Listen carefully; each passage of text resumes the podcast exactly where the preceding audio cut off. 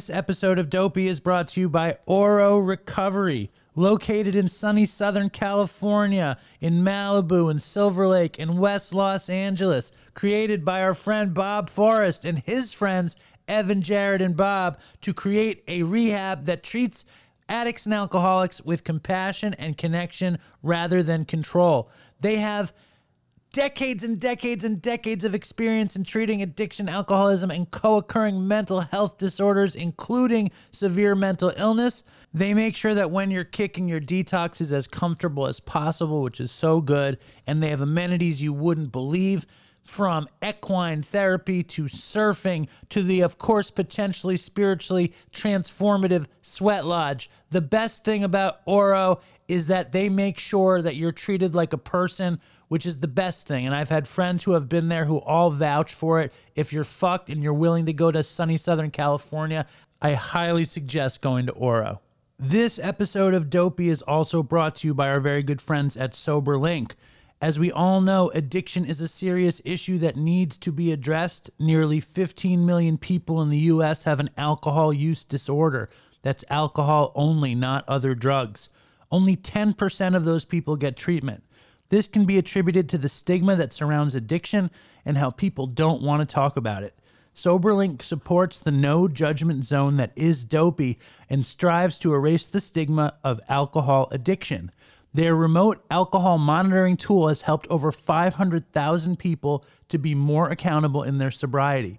The Dopey podcast was started with open and honest conversations about addiction and recovery, and SoberLink encourages this to help rebuild trust and maintain sobriety. We've teamed up with SoberLink to create a healthy habits guide for those in recovery. Visit www.soberlink.com slash dopey to download that healthy habits guide. And if you or someone you know can benefit from accountability for alcohol recovery, you'll also find a form on that page to sign up for a $50 off promo code exclusive to the people in the Dopey Nation.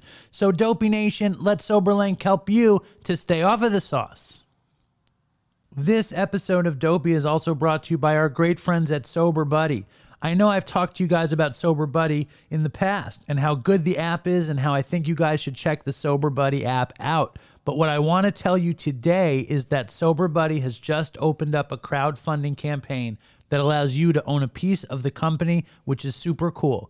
You help them raise the money they need and they give you shares. Win win. You can purchase shares in the Reg CF offering and raise capital for future expansion. You can find the link to their campaign on my website, dopeypodcast.com, or on their website, yoursoberbuddy.com. Sober Buddy has already helped over 30,000 people on their sober journey, and this is your chance to help them get their app out to even more people. So check it out. Give them some love to support a product that helps people to achieve sobriety, which is what we're all about. And sign up for their app so you can have your own Sober Buddy.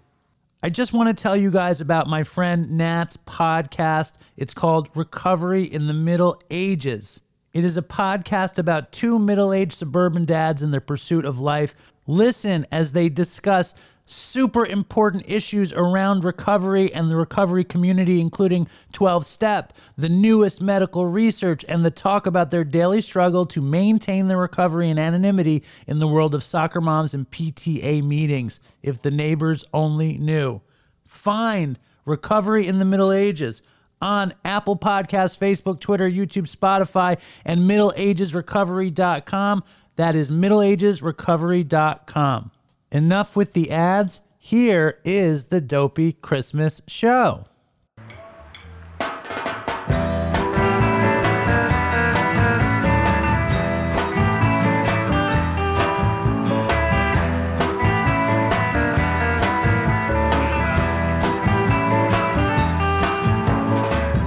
Hello and welcome to Dopey, the podcast on drugs, addiction, and dumb shit. And my name is Dave.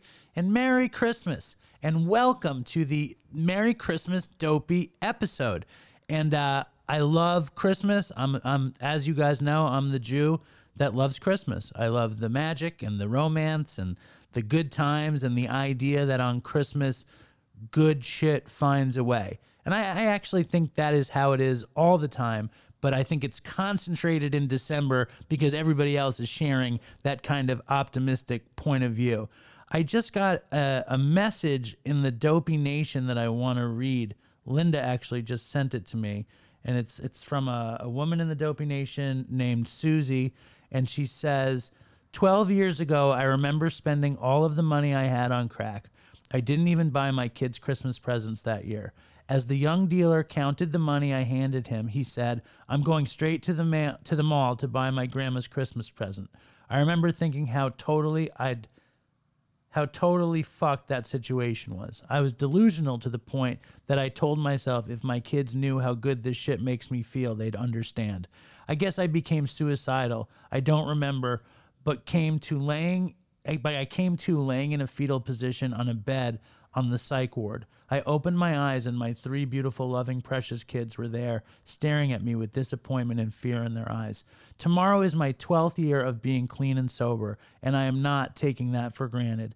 I did what I had to do surrender and listen to the people who had clean time under their belts. Tomorrow I get to spend time with my kids and the four darling grandkids they've had in the last 7 years. I bought presents for every everyone. Never do I ever want to feel like I did back then. Thank you, Dave and Dopey Nation. You are an instrumental part of my recovery. My wish for all of you is to spend this holiday with the people you love. It just doesn't get better than that. Stay strong, Dopey Nation, and fucking toodles for Chris. And what a beautiful uh, post that was. That was in the Dopey Nation on Facebook, and that's Susie. And congratulations, Susie. And thank you for setting the stage for uh, a very dopey Christmas because, like, that's the deal. If if you're if you're an addict, not everybody who listens to Dopey is an addict, but if you're an addict, you know how bad it can get. And if you're in recovery, you know that you can turn it around. So I mean, that is amazing. And it's it's in that kind of double-sided reality that I have to share this horrible news that uh, a member of the Dopey extended family, this guy named Jason, died last week and we don't know if he died of a drug overdose or what, but he was 41 years old. He was um, really sweet and smart guy. He came on the show when Chris was alive in episode 99, which many of you might remember as even gayer than the gayest episode of Dopey. And Jason was awesome, brilliant, funny. And uh, we just want to offer his family, uh, you know, a heartfelt condolence. And we want everyone to know that people with our affliction have the potential of dying from the affliction because these chemicals are so deadly. So I want everyone to be careful, especially during Christmas because you don't want your family to find you at this point. You know, it's too it's too precious a time and it's too horrible uh, a consequence. I actually got an email from one of my favorite dopes in the Dopey Nation, the professor, Sarah Buck Dowd, and it cracked me up. So I'm going to read it to you. She teaches a class called uh, Drugs and Crime, and she has her students listen to Dopey, which I love, and also just wonder what the fuck that class is like. Anyway, this is what she wrote me. She wrote, Hello, David. This is what a college student said about the podcast. I thought you would like to know. I don't know why they keep calling you Doug. Happy holidays, Sarah and this is in response to Professor Dowd's drug and crime class on Dopey. As someone who has lost someone to addiction, the most impactful thing I learned from this class is there is only so much one can do to help a loved one who is an addict. I realized this when one of our class assignments was to listen to the Dopey podcast. Intently, I listened to the banter between Chris and Doug as they recounted their crazy drug stories. Of course, I laughed even when they brought their addict friend onto the podcast. And I laughed until the podcast took a dark and surprising turn. Never did I think Chris, the podcast co host who had seemingly been sober for years, would die from an overdose. The worst part is that the overdose was triggered by Chris's injury, in which he had to take medication. Not only was his death unexpected and heart wrenching, but I truly felt bad for Doug. Even though Doug had his suspicions that Chris had relapsed, he could not say anything without the risk of jeopardizing their friendship. Not only did I learn the dangers of addiction from this podcast, I also learned that even people that you think you know the most may be fighting addiction. I really appreciate hearing from the professor and I appreciate hearing from uh, your students, but please make sure they know my name. That would be nice if they knew my name. But the guy's point is well taken because you don't know where someone else is if they're relapsing, if they're not relapsing, what's going on. We can't be expected to know what's going on in someone's head who's struggling. And, and that's why, like, and, that's why this whole thing is so frustrating because I can tell, like, if somebody's out there who's listening is using, I could be like, you need to tell somebody because you might die and it will save your life. But they don't want to tell anybody. I never wanted to tell anybody. It's a tough position. But let's just do our best to, to talk to each other and, you know, do our best to be as honest as we can and trust people. And now let's get to some messages of Christmas love from the Dopey Nation. And here she is, the professor I always wanted, Professor Buck Dowd. Hey, hey, hey, y'all. Uh, Merry holidays to the Dopey Nation and my friend Dave. This is Sarah Buck Dowd calling. Um, Dave calls me Professor. I am calling from Milledgeville, Georgia, which is home to the largest state mental hospital. Um, my extended gratitude goes out to all those in the dopey Zoom rooms and my buddies in there. I know I wouldn't be here without you, and I wouldn't want to be here without you. I want all the dopes out there um, to have a beautiful holiday season filled with joy and peace. Thank you for giving me a million giggles. Um, stay strong, Dopey Nation, and toodles for Chris. Dopey Nation, what's up? What's up, Dave? This is Stephanie in Colorado, aka Crystal Steph, aka Steph Amphetamine. Shout out to Butchie for that. Um, I, you know, I wish I had a really hilarious, dopey Christmas story to share with everyone because I love laughter and laughing is my favorite. But when I was using uh, the holidays were some of the darkest and loneliest times that I had. Um, just really isolated. I do remember a couple different Christmases asking my mom for money so that I could buy presents for my brother and my dad. And then I would either show up empty handed or not at all um, to their house on Christmas because obviously I had spent the money on drugs. So today, um, that's not the case. I have presents for my family. I have more freedom um, and just joy in my life today than I ever thought was possible for me at all. I thought I had really ruined it for myself. Um, but that's not true. And through the magic of Dave and Chris, I got clean and I stay clean today with the love and the support and the connection that I find in the like minded people of the Dopey Nation. And there's so many, I would name the people individually, but there's just too many. And it's crazy because it's such a change from the loneliness and the misery that I was in before. Um, there's too many people for me to name. And that's a fucking miracle. But uh, real quick before I go, I have to shout out for Dopey Zoom. There is a marathon this weekend for Christmas, all day Christmas Eve, all day Christmas Day. The Zoom ID is 804-300-586. The password is Toodles. And there's nothing that we love more um, than new faces and new friends in Zoom. So I hope to see everyone there. And Merry Christmas, Dopey Nation. Stay strong. And fucking Toodles for Chris. Bye. Hello, Dave. Hello, Dopey Nation. It's Mick here. Here's a Dopey Christmas story for you. About um, five years ago, I relapsed on pharmaceutical opiates here in New Zealand, and I knew my supply was not permanent. It was going to run out eventually. So I'd planted in my mother's property, I planted a load of opium poppies that I'd bought the seeds from um, overseas anyway, got them shipped, planted them. I didn't think the fucking things were going to grow. I had grown them before, and used them to make poppy tea and sort of a homemade laudanum. But uh, anyway, this was uh, so I'm getting close to Christmas five years ago, and um, my supply of drugs is running out, and my mum phones me up and says, um, "Oh, they, you remember those flowers you planted in my garden? They're going mental." I was like, "Oh, fuck! Thank God! Thank God!" So my Christmas basically then consisted of me driving the 120 odd mile one way trip from my house to my mum and dad's house every two or three days, harvesting the pods off these poppies and then driving back, and then having to come up with these increasingly bizarre and obscure excuses to my partner and daughter as to why I was disappearing for four hours every three days over Christmas. So uh, I've just realised this story is making me look like a bit of a cunt.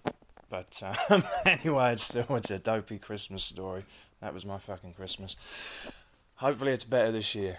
I hope everyone out there in the nation has a fucking Merry Christmas and a Happy New Year. Stay strong, Dopey Nation, and fucking toodles for Chris.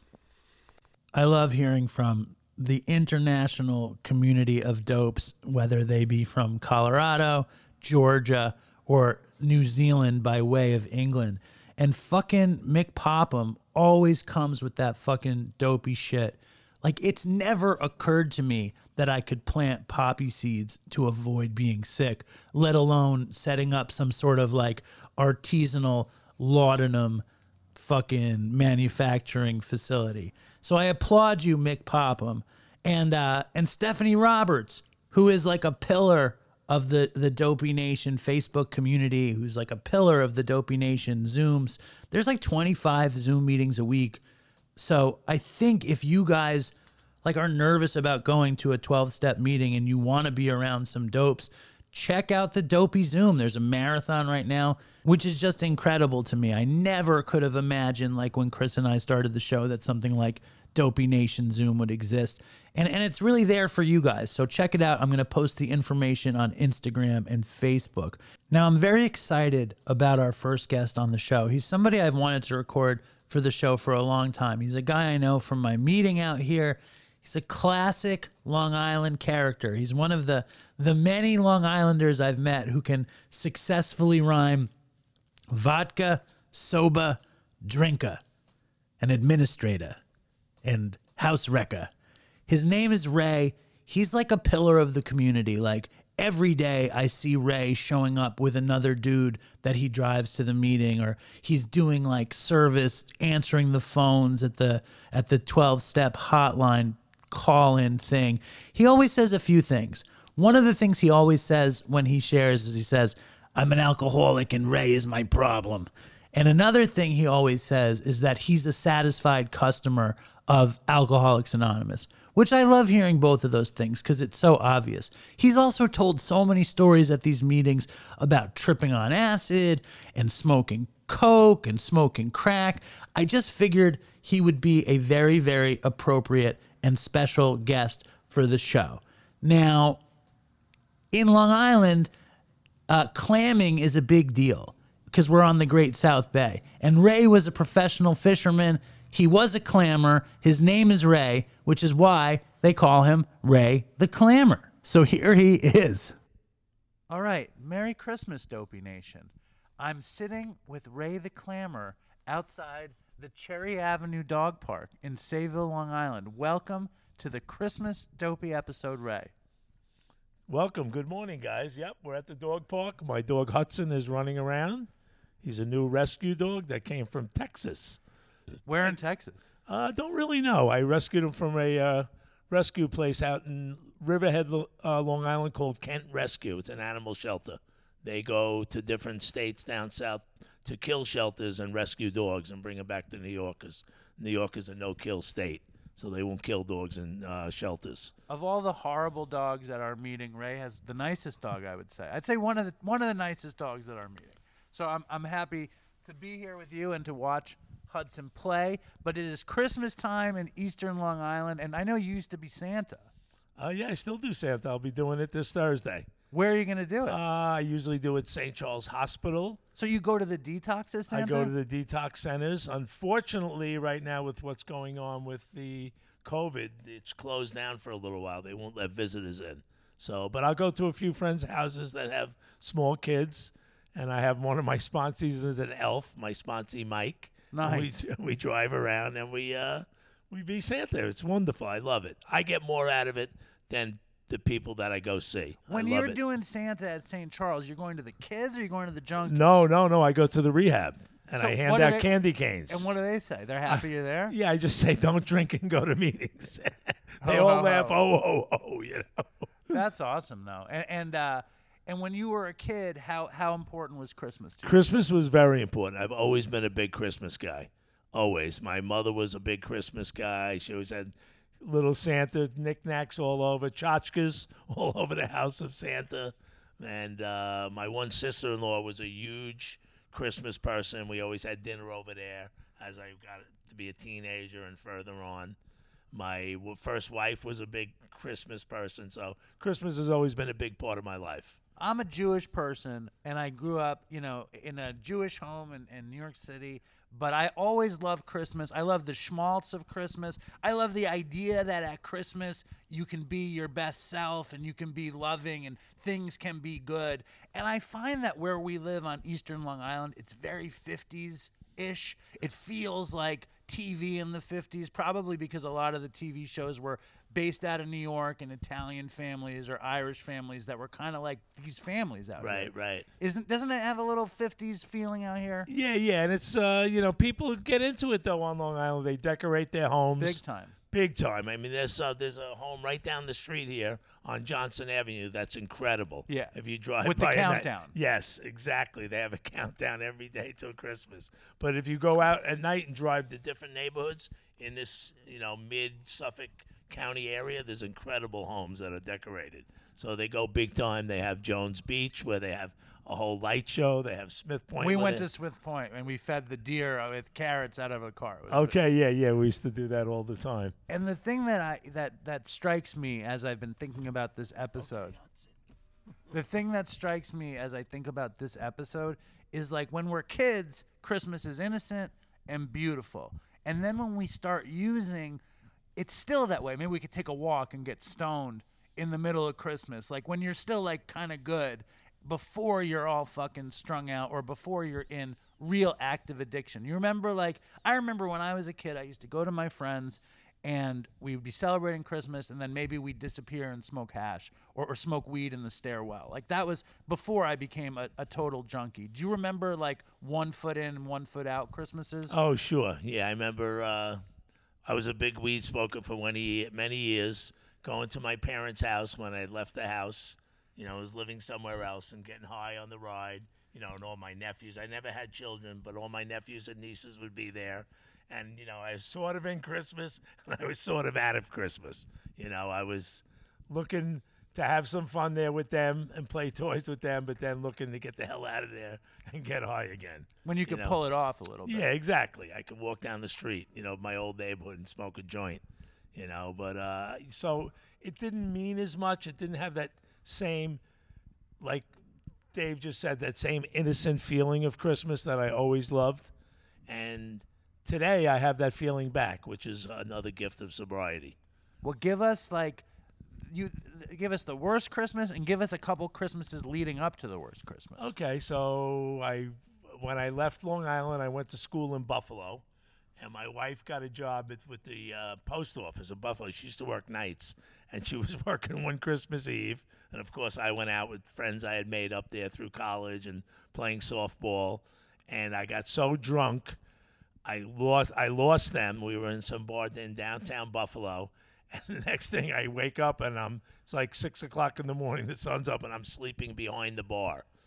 So then I had, I had I had to walk home, you know, a couple of miles. And just as I got home, my wife was getting home from work. She had worked the overnight shift, and just that look of like you're you're a fucking loser. You ruined Christmas. You ruined Christmas. Now we were going to go to her friend's house from the post office, and I'm a mess. And I told her to go, and I slept all day. That was the lead up to, and some Christmases were okay. even when I was drinking, drugging, and some weren't okay. Now, as a cocaine addict, did the white Christmas thing was that ever a thing where you got a lot of coke for Christmas and you're like, oh, it's a really white Christmas because you had all the coke or anything? Well, when I was sniffing coke before I started smoking coke, I had a couple of good Christmases. But as soon as I started smoking coke, then I didn't have any good Christmases because I was so consumed just with getting high all the time, 24 7. You know, I didn't show up for Christmas, families, all of that, brothers, parents. My parents had already moved to Florida.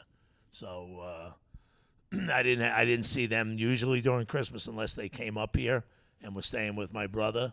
But uh, I was like a no show for a lot of Christmases. And no show Ray. No show Ray. That was my my brother's call. Oh, you promise us you come and you never show.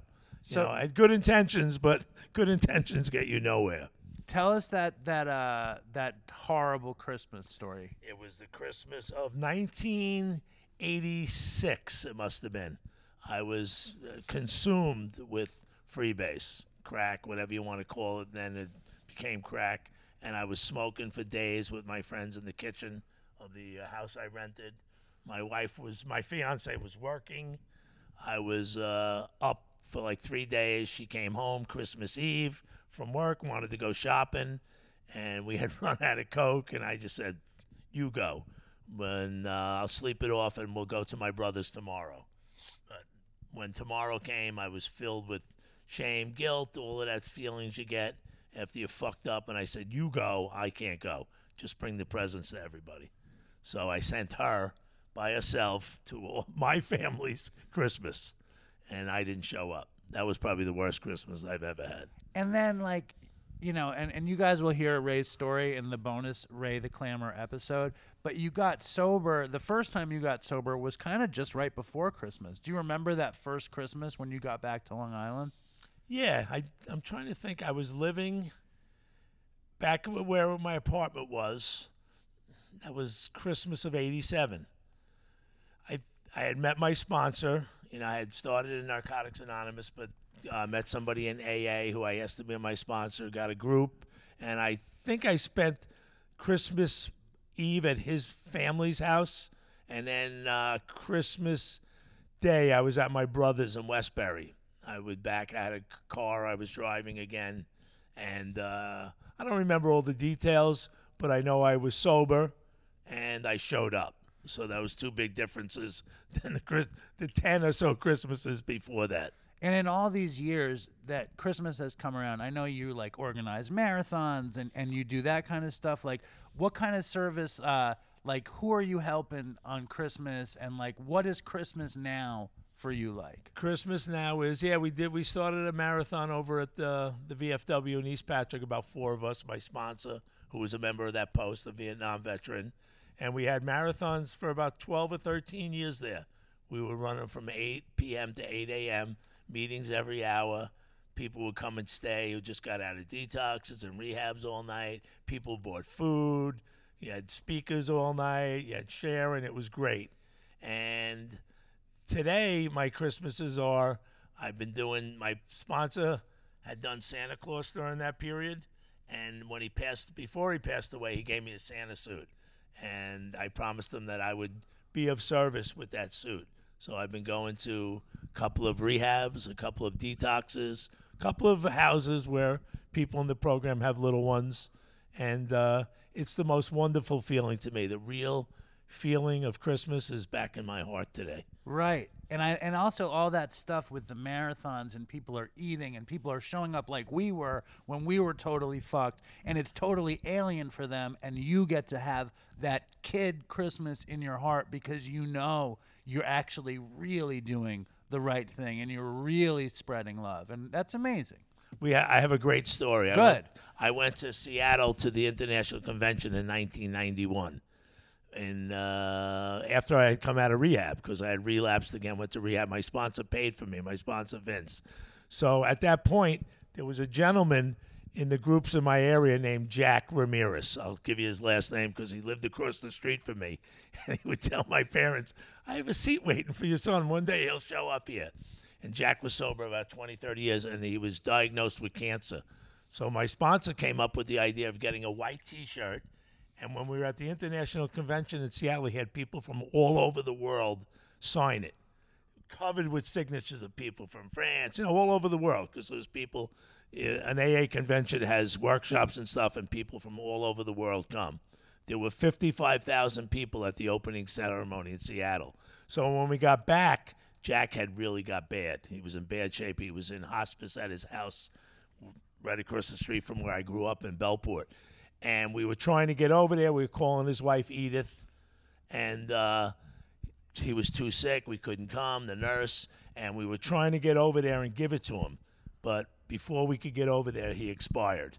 So the next marathon, which was the Christmas of 91, we brought that T-shirt. We gave it to Edith, and when at the wake, she had it in the casket, the the T-shirt with all the stuff. So when the services were all over, she said, "I wanted to give this back to you guys, so maybe you could give it to somebody."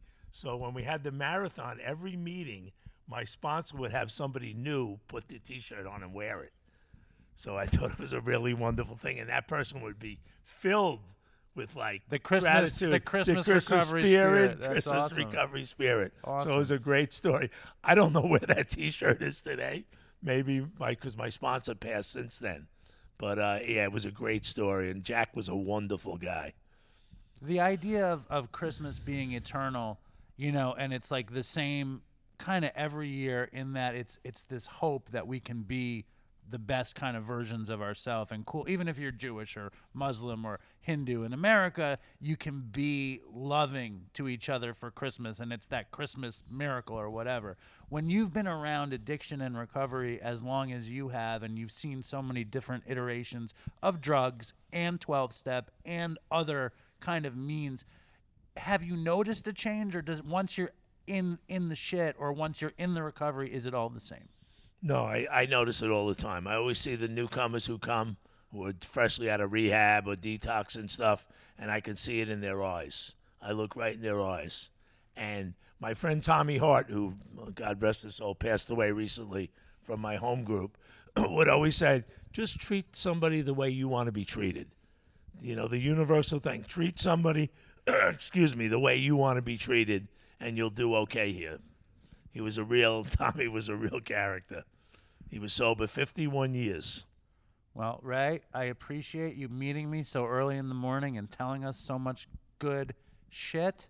And I want to wish you a Merry Christmas and a Happy New Year. Merry Christmas, Happy Hanukkah. Thank you. All that other stuff, David. Thank you for having me. Thanks, Ray. So that was Ray. And um, expect to hear more from Ray coming up. I actually just recorded his story and it is fucking, it is dopey. And anybody that cultivates that much time and is still so like, you know, connected to their fucked up roots, but also so connected to their recovery. It's just, I don't know, it, it, it it's an inspiration to me to see somebody who's so connected and still wants to connect even more. And it's because he has fun. He loves having fun and he loves like hanging out with his people. And um, so it was a treat to have him on the show. It's, I'm very happy that worked out. And now from fucking Eastern Long Island, from Patchogue, New York, we go across the Atlantic back to one of the most uh, most dynamic meme makers in the business. Her name is Lowe's. Her page is Brutal Recovery. She's from Scotland, not from Ireland, and she has COVID. So if you can reach out to Lowe's, please wish her well. I asked her to tell a quick, dopey Christmas story, and she definitely delivered. And then after Lowe's, it's the legendary Dan Ali Sr. from the Movie Seller podcast. But here she is, straight from Scotland, working retail, Lowe's. So I worked in retail over the Christmas period for many years back in the madness, and famously this was my psych ward season. This was my uh, party season. Not like I needed an excuse, and I would show up to work just absolutely mangled. We had a Christmas uh, shopper, a secret shopper, come in to kind of assess the customer service of the shop, and we failed that year because I was such a fucking state. Um, that was also the year that I was sick on a customer while processing a refund because I was so hungover Uh, that did not get me sacked, but it did mean that I would go home that Christmas and we used to play this game in the shop, like how many parents we could get to tell us that they, we ruined their child's Christmas. Uh, and I won. Uh, and I'm pretty sure I also ruined my family's Christmas uh, because I came back and I was just, you know, I was being really controlling about, you know, the organisation of things, even though I was such a mess myself. And then when it came to the actual dinner, I'm from an enormous family, about 42 people. Um, I was so overwhelmed that I just robbed the pill cabinet and went to sleep. Happy Christmas, Dopey Nation. I hope it's a good one. Yo, Dave, what's up? This is Dan, Dan Ali Sr. Uh, calling from Maine to wish you a Merry Christmas. Wish the Dopey Nation a Merry Christmas. I'm fucking at Target trying to get stocking stuffers for my kids and shit. And uh, it's a madhouse here, man. But I got Dopey in my earbuds and I'm just fucking tuning all the rest of this shit out. So I hope you have a Merry Christmas. I hope the rest of the Dopey Nation has a Merry Christmas. And I hope everybody's doing well and like being smart and safe, whatever the fuck it is you're doing. And ultimately, I just hope that everybody's happy and content. And if you're not, like, do something about it, I guess. Anyway, um, love the show. Love the Dopey Nation. Keep it going, man. Can't wait to see what 2022. 2022. That's crazy, man. Can't wait to see what happens then. All right. Stay strong, Dopey Nation. Fucking toodles for Chris. I really love the international flavor of the Dopey Nation, especially the Scottish accent and uh, and Dan's fucking alcoholic Maine shenanigans. And one thing that it, it's reminding me of is like they have this this tradition in my family and Linda's family. They are obsessed with stocking stuffers, and everyone who comes to Linda's mom's Christmas has to bring three stocking stuffers. And Linda's parents are like these, they think of themselves as like the practical jokesters, and they buy each other like fake plastic shit and like stupid glasses, just like the dumbest shit. And they all have to, they all wear Christmas hats. And my dad comes and, and me and my dad refuse to wear the hats. And my dad like looks at all this garbage and he's just like, my dad's very, very Scroogey in these scenarios. But I, I'm sure I've told the story on Dopey a million times. It's my, it's like my favorite Dopey Christmas story, where the first time I came out to Linda's family for Christmas, we went to her friend Carol's house, and I went into Carol's medicine chest and and found Vicodin and Klonopin, and it was like the greatest Christmas of my life. And and this is the first year because of COVID, we're not going back to Carol's. And every year I go back to Carol's just to make sure she still has good drugs, but I stopped stealing them. This is not behavior that I recommend to anyone. Just to be clear, it's just a an old stupid thing. Coming up next is not an old stupid thing. It's our friend Erin Khar. She is an author and an unlicensed advice giver and great friend of the show. And here she is. So, but what I'm really interested in this episode mm-hmm. is Christmas when I was a kid, even as a Jew, I loved Christmas. I loved Christmas specials. I too. loved the feeling of Christmas, fucking bells ringing, sleigh bells ringing. Are you listening? All that romance. You know, Right. the romance of Christmas is very beautiful. The music and the lights and the feeling of love and, and goodness. And so when we're kids, like that's a thing. And then as drug addicts, at some point it changes, right? Mhm. And we become kind of high at Christmas, and it's Mhm. still like kind of you, you have one foot in and one foot out, and then when you're really bad, you're just fucking you fuck up Christmas. So I want to know your experience around around that. Oh yeah, I have a good story. Okay, uh, and I didn't go into real depth on this in the book. Um, I, I mention it, but I don't go into depth. So this was like my big heroin crack relapse of the year 2000. Um, I had had been on like a run for a couple of months. It was we're coming up on Christmas. I was scheduled wait, wait! to well, leave. Before before before Yeah. we get to the really bad one, Yeah. what about the the kind of before they were bad? When you're just Oh, kind of getting high, and you're getting high with the family. Like you're dipping out, getting high, coming back, that kind of period. Oh, I mean, for me, that was mostly like I would take like a couple pills. Well, what was what was good often is that if we went to somebody's house, like a relative's house, I would always like look in their medicine cabinet and like if they had Vicodin. Vicodin was like what I would find the most. Then like that was the most common. Like it would be some leftover bottle, and I I wouldn't take the whole bottle. I'd take one, and you know, It's like your Christmas make it a gift lot more from that yeah. person. but um yeah and then i think that you know probably when i first started with heroin i think there was one christmas that i had brought it home um to do because in my early using days i was like only using at my boyfriend's house. But that one bad christmas i brought it home. And yeah i mean i think it was always sort of like i was never that fucked up on christmas. I would try and just kind of like maintain. And i often in my years of relapsing I was almost always sober at Christmas. For some reason, there was like a cyclical thing where I would kick right before my birthday in November, and then I'd stay sober until about like January, February, and then I'd relapse again. So Christmas was kind of like white knuckle. I'm dreaming of a white knuckle Christmas. Well, and a lot of that time I was pretending I had never relapsed, so I was still like going to 12 step meetings and stuff. Like, oh, it, all of it just, we'll pretend this never happened. So tell us the bad one. Okay, so year 2000, I'm with this boyfriend who was a musician that was like still getting royalty checks. So we'd like go from like having money to not having money. Was it was and- it Slash? Yeah, it's totally Slash. No. you know who it is, but I don't use his name in the book, so I, whatever. It's not even important. But um, we had Chris Christmas Eve that year. There was like a sweep in downtown. Our regular drug dealer was not going to be around. We knew this, and we had bought in advance, but of course ran out. And we went to go score downtown. This is in LA, and nobody was out. Like they had busted a bunch of people, or they'd swept the neighborhood, or whatever. Went to all the usual spots. The only thing we could get was crack from our crack dealer, who we would go to his apartment to get it. So we're out of dope. We stay up all night smoking crack. And and picture this is that I'm in like my craziest relapse. Like this was the worst worst relapse.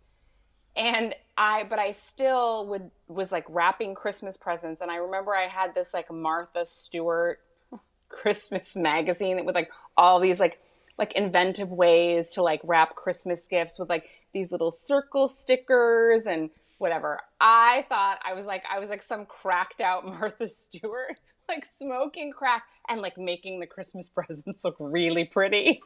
I bet they look So- good though. they did. They did. Uh, You're meticulous like that. I was very, I was. I mean, you know, I always tried to keep up appearances. So we stay up all night smoking crack, and we have to go to my uncle's house the next day and to see my mom and whatever. Everybody was going to my uncle's house, and we're dope sick. We've been up all night smoking crack. I felt horrible because by the time it was like early morning, we were sick and my boyfriend like went to try and score like couldn't score and then we got a hold of our dealer and she's like i can meet you but i can't meet you until tonight so at least there was sort of like the solace of being able to reach her at some point but she's like it might be late like 10 o'clock and i was just like dying so we go to my uncle's house i told everybody that i was sick that i had the like maybe i was coming down with the flu and i went into like their like little his office and like got on the couch under a blanket. I don't know what my boyfriend was doing. I maybe he didn't even I now I don't even remember. Maybe he didn't even come with me to on Christmas Day. He may have stayed home trying to score. Then we get back and then our dealer's like, we no, I can't meet with you tonight. So it's Christmas, the neighborhood, we go downtown, finally, finally found Were you, you were in withdrawal or no? Oh, full. Like now it had been almost 24 hours since I'd used. So we're in, I'm like in bad, bad shape. And he had gotten more crack. He'd like smoke crack through like heroin withdrawal, which was not appealing to me. That So was a we thing though for people. That was a whole Yeah. thing for people, and they, I, I could not. I would just, I would not make it. But keep going, we, please. Well, going. we tried to do that. And then I was like, oh no, I'm just going to jump off the roof. so we go and we finally find like one there's all different sorts of characters in downtown LA. It wasn't exactly downtown, near downtown where they would sort of like you'd go find drugs from people. And one of them were these these I, we called them the grandmas. They were these Mexican older ladies who had a tamale stand. Mm. Well, they it was like a taco stand, and then they'd sell tamales like at the holidays. And they were out that night, and but you could also buy heroin there. Their oh, heroin was amazing. like really, but their heroin was real shitty. It was like, But who cares? Because you can get tamales when you score, Yeah. and especially if you're oh. sick. If you're sick and you can do the dope, and then you have a tamale, that I mean, I'm hungry right oh no! now just thinking. I about it. never wanted to eat when I was on dope. Oh, I wanted something sweet. I never like I just didn't eat. So I, so we got like we got well enough, and then get on a plane the next day to go to Rhode Island to see my dad with this shitty dope. I had a dealer in Rhode Island. We we arrived the day after Christmas. I'm like, you know, paging him, paging him. He's not answering. in Rhode Island. We go in Rhode Island. Hold on, hold on, hold on, hold on. Yeah. So you get you score the tar from the grandmas. You don't buy Yeah. any tamales. You shoot No. the tar, and then you're like, on our way to Rhode Island, they'll have powder dope there. we smoked it because this was I had stopped after I had that bad overdose. I stopped using needles, and my boyfriend never used a needle. So we we got enough to like keep us like sort of well enough to get to Rhode Island. So finally, like we're desperate. We'd been there a day, and we go and drive to the projects. There was like a market outside the projects where this guy would deal. And I'm like, somebody's got to know where he is. So we go asking around, and this kid is there and like asked me, like, who are you looking for? And I was like, Whitey. That was the guy's name. And he's like, Whitey's dead. And he's like, there were candles like all around the store. He'd gotten shot on Christmas Eve and died. And and he's like, what do you need? And we told him, and the kid was like fucking 12 years old, which is like, you know this story. It was heartbreaking. Uh, I felt like a, say that I felt like a shitty person in that moment is an understatement. It was it was just the bleakest of the bleak. But like I would be just so excited that this kid. What was the kid's name? Christopher. I would be so excited that Christopher could hook it up. I'd be. I'd feel bad for Whitey, and I'd feel bad for for you know probably scoring from a 12 year old kid. Yeah. But in those moments, I I mean like. I don't know. Like I went to a meeting this morning and, and it was an all about gratitude meeting and I and I'm Right. still kind of like resistant to just even the idea of gratitude here and Mhm. there. Like sometimes it's foreign to me. But when you tell me a story about withdrawal, the profound gratitude that I felt for somebody who had uh, drugs and gave them to me, like I'm I'm all excited that Christopher existed for you in that. Yeah. Oh, trust me, it like made it. I mean, I was thrilled, you know, and it was decent dope. So, you know, that was like it was just that was in the middle. I still had a couple more months to go. It wasn't until mid February that this relapse came to a grinding halt. But like, that was every time. Like I think of. I, I always think of that on on like holidays, and I'm like, no matter like what's going, like like if we get COVID right now or whatever, like whatever happens, like it's not going to feel that shitty. You know what I mean? Like that Well- sometimes, and that sometimes that's as far as my gratitude can go when there's like shit going on. Although I will say this because you brought up gratitude, I think that with gratitude, there's like this confusion that like you should feel grateful and like erase everything else. And I don't think that's the way it works. I think that we can feel like grateful and angry or grateful and in pain or grateful and grieving at the same time. They're not mutually exclusive emotions, right? So uh, that's sort of like what I'm able to tap into when I'm not feeling grateful. Like, yeah, there's things that I'm grateful for in my life on a of course. Of course. But I'm also you're also allowed to not be able to tap into it today. Do you know what I mean? Right. Like you can be grateful but still longing for something. You can be grateful but still Yes. uncomfortable. You you can have but I mean like I I, Or- I think that what? or even like you can acknowledge that you don't feel like like like intellectually you know you're grateful but like you don't feel it today and that's okay Right. That's more I think that's more relevant. I mean like at at my meeting this morning everybody seemed to be like really feeling the spirit and uh and it, it makes me, I- you know, I can be skeptical in those moments. But I, I mean, like I, I mean, gratitude comes. You know what I mean? Like, like it comes, it comes back. Um, but I I'm always grateful that I'm not dope sick. Right. I mean, when I hear a story like that, it like really brings it back for me. It's Yeah. weird how I tap into that, like how it, I tap into that immediately, like that. The feeling of being dope sick and getting well was so it was such a profound, crazy experience, and it also lasted for so long. Like when I had COVID, um, like I'm a little nervous about this COVID resurgence. Me and when, too. And when I had COVID, I was fucking really, really sick. Um, like like and it reminded me of withdrawal but i i Yeah. knew that i that like i wasn't going to get dope and dope wasn't going to get me better and i was going to ride it out and i kind of enjoyed it you know Mhm. um but i appreciate your christmas story and um i wish you a merry christmas Merry Christmas. Happy Festivus. Festivus for the rest of For the us. rest of us. So it's always nice to have Erin on the show. And uh, whenever I hear a story about a junkie who uh, who who finds a way to get dope, I, I feel I'm like right on the edge of my seat with them. Even six years, or I haven't done heroin in probably eight or nine years, uh, but I'm still on the edge of my seat because I was dope sick so many times, and that feeling, like I find that feeling to be one of the most interesting feelings in life. It's like the closest thing to actual instant gratification when you're like at death's door and you take this substance and you're better. It's like the video game where you eat the food and your health is restored or whatever.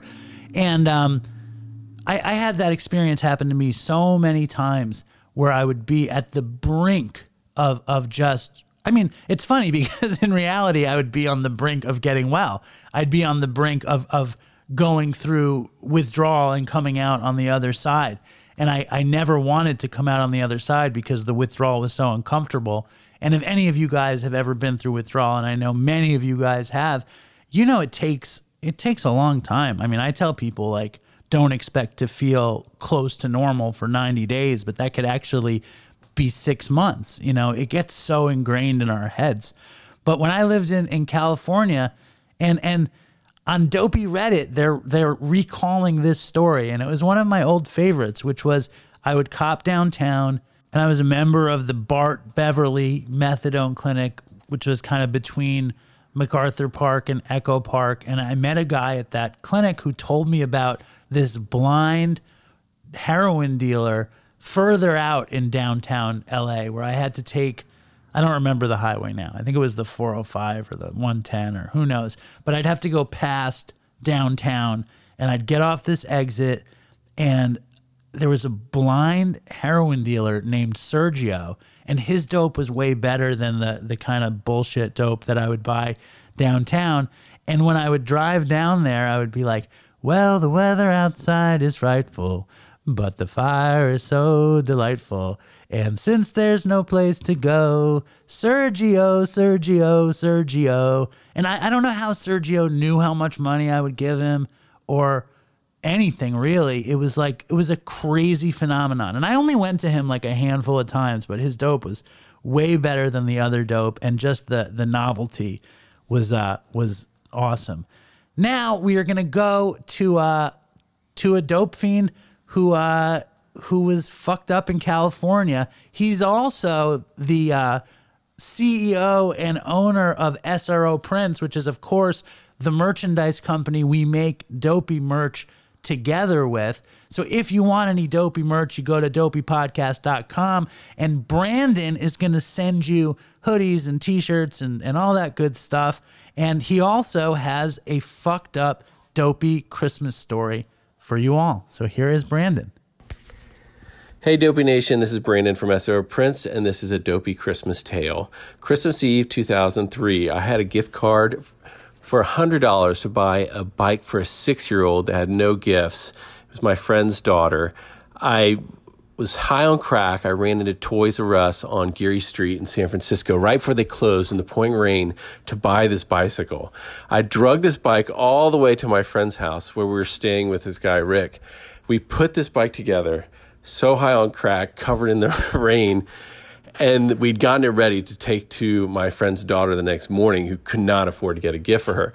So uh, the next morning christmas morning eric and i ran to the methadone clinic at general hospital. We ran to 7th and market picked up all our colada pins and the crack all the things the festivities for the day. And then we ran home and picked up this bike. We brought this bike to treasure island to my friend's six-year-old daughter sierra and she was so ecstatic, so happy. The mom was so happy. One that we'd showed up with all the drugs too, but her daughter now had a bicycle. So with this great day, all of us were doing tons of drugs, a lot of heroin, a lot of crack, a lot of benzos, and the day became a blur. All I remember is waking up that night on their bed and my friend Eric laying next to me, and he had gotten stuck between the wall and the bed, and he woke up screaming like he was trapped. And I was like, "What's going on?" You know, like I finally wake up and I don't even remember any of the day. And it was, this time it was probably midnight on Christmas night, and he was adamant about getting crack. Now we were on Treasure Island, and that is an island in the middle of the Bay Bridge. And catching a bus on Christmas at midnight, uh, the one bus that comes maybe once an hour, is a nightmare. So anyway, we ran to the bus stop to go get the crack to go into the city, and we had just missed the bus. So we're sitting there in this thing covered in the rain, and it's just like, thinking this sucks. We shouldn't go. This is such a waste of time. But anyways, we we end up going, and I remember getting to the city, and we go to Six and Mission and Six and Market, trying to get you know the good deals. No one was out. It's Christmas. Even the crack dealers are you know at home celebrating with their families. And I just remember it's raining. Eric and I are like soaking wet, and we're just walking down Market Street, and we're the only ones out there. And I'm like, this sucks. This is the most miserable place on the earth. And we finally scored. I remember we got crack, and we're on this alley off Polk Street. And I just remember smoking crack at one in the morning in an alley in the rain, looking up in people's apartments and seeing Christmas trees and the lights on the streets and just homeless people walking around. And I just thought, Merry fucking Christmas. That's all I've got. It was a lot more going on, but I it's a short one. So uh, stay strong, Dopey Nation, and fucking toodles for Chris. Thank you, Brandon. Merry fucking Christmas indeed. And I, and I do think that when we are uh, in active addiction and we're using around Christmas and we're getting high watching uh, Mickey's Christmas Carol or uh, It's a Wonderful Life or Miracle on 34th Street, it's always got that double edge of uh, misery and longing for something better. And then the great, like, disassociative effect of just feeling like you are Christmas because you're so high and you're watching it on TV, which is another miracle of Christmas in itself. And uh, and that leads us to our next guest, also out of California, the former nitrous aficionado, dope shooter, porta potty resident, the one and only Skinny Vinny. All right, so the Christmas episode rolls on. Dopey Christmas 2021. And one of my favorite new friends of 2021 and one of the best dopey guests of 2021 is my is my friend Skinny Vinny. Merry Christmas, Vinny, and welcome back Merry to the show. fucking Christmas. You know, you, you know, it's. I'm still getting DMs from people saying that I was their favorite dopey guest, and it's an, it's a fucking honor, dude. Is that true, or is it just Amanda It's Lauren 100 writing you over and over again? no, dude, it's so true, man. It's it's. no, it's good. They, uh, uh, dude, just the other day I got one. Listen, It's- it's when I sick. I'm not listen. I, I I sometimes I can exaggerate, but you are a fucking inc- you are an incredible dopey guest. People even wrote me and tore down other guests and said if only they were more like Vinny. If this dude was more like Vinny. I'm not going to say the people they tore down, but that's how, Yeah, yeah, yeah. That's but also we had a good connection. It was fun. Yeah, so if no one ever heard the Skinny Vinny episode, you got to go back and listen to it. This is a dopey Christmas. And and like my favorite my thought when I was thinking about this show was I was like remembering what it was like before I was a drug addict and how much I enjoyed Christmas, and then kind of like those kind of in between years where you'd sneak out to use and come back in, and then when it's just over. You know what I'm saying? Yeah. Like, like Yeah. you know, do, can you relate to that evolution of, of Christmases? Yeah, hundred percent. I mean, I never even before um, I started to get loaded. I never really enjoyed Christmas, only for the reason being that um, I spent Christmas with my mom's side of the family most of the time, and me and my mom's side of the family never really got along, and uh, just because of uh, just because of resentments and and things that I knew Actually, you know what? You know I what? You just- know what? Let, let's let's start over. Let's start over because I don't want to edit all that, and I want Vinny to have a nice video for his thing. Like I can cut cut it. You can cut all that shit out. Yeah. Like quickly though, or I mean, y- yeah. It is possible for me to cut it. Yes. All right, I'm Why are you sorry, Looking at then. me like that. I, I don't Yeah, know, no, 'cause it's all I- good. Ruined his story. I didn't mean to ruin your story. Jesus Christ. I'm sorry. Total amateur. I apologize. We're keeping all this in. What do you? got- So where were we? My my fault. Uh, it's just because my uh, my my mom's side of the family, like my mom's mom, she's she's a gnarly alcoholic even to this day. And then and my mom's dad sexually abused my mom before I was born. So, and, then like me hearing these things and and my and my mom's mom allowing it to happen and not wanting it to get out because she was afraid to to ruin the family name. I I, I immediately as soon as I heard these stories, I immediately started to have resentments toward them towards them. So I so I, but I had to spend Christmas with these people. So it was never a, it was never a, a, like a oh a merry time with you and your family, opening gifts, having having brunch and all that stuff. It was never like that. It was me just have, having to be there and having to sit and just see these people that I just didn't like. And uh, so I never really, for that reason, I never really enjoyed Christmas. And then I started to get loaded, and then holidays were never a thing. And I, you know, it's, but now, like, this is my first Christmas where I actually, like, I have money to buy people gifts, and I'm there for people, and, and like, I, I, I'm here to call people and just like, be, hey, man, how you doing? And Merry Christmas. You know, like, this is the first time where I, I actually get to do that, you know, and, I spent a shit ton of money on Christmas presents this year that I'm kind of regretting, but you know, it is what it is. What's the best? What's the best present you bought somebody this year? I, I bought I bought Zach a, an Oculus. No, oh, I saw him with that thing. Yeah. Have you yeah. played it? Yeah, I bought one for myself too. Wow, you guys, you guys Yeah. are fucking serious out there. You yeah, guys are and then I, fucking I bought serious. I bought my mom an Apple Watch. I bought my girlfriend an Apple Watch and a Louis Vuitton wallet, and um, yeah, it's it's I, I spent a lot of money, but it's it's worth it, dude. It's the first time I've actually done that. Wow, I've never done anything like that. I've never. I, I like. I bought my kid like a box of chocolates. I bought. I bought. I mean, I, I buy little things. uh, But you're. That's that's impressive gift giving. I'm, I, I wish. Yeah. How do I get on the on the on the skinny Vinny Christmas club? you know what? I, the, the the story of the Oculus is really funny. If if you if we have time for me to tell it. All right. All right. So I bought Zach the Oculus first. I didn't buy mine, and I was gonna wait for Christmas to uh to to give it to him, obviously. But and then a few weeks prior before that, I bought a blowjob machine, right?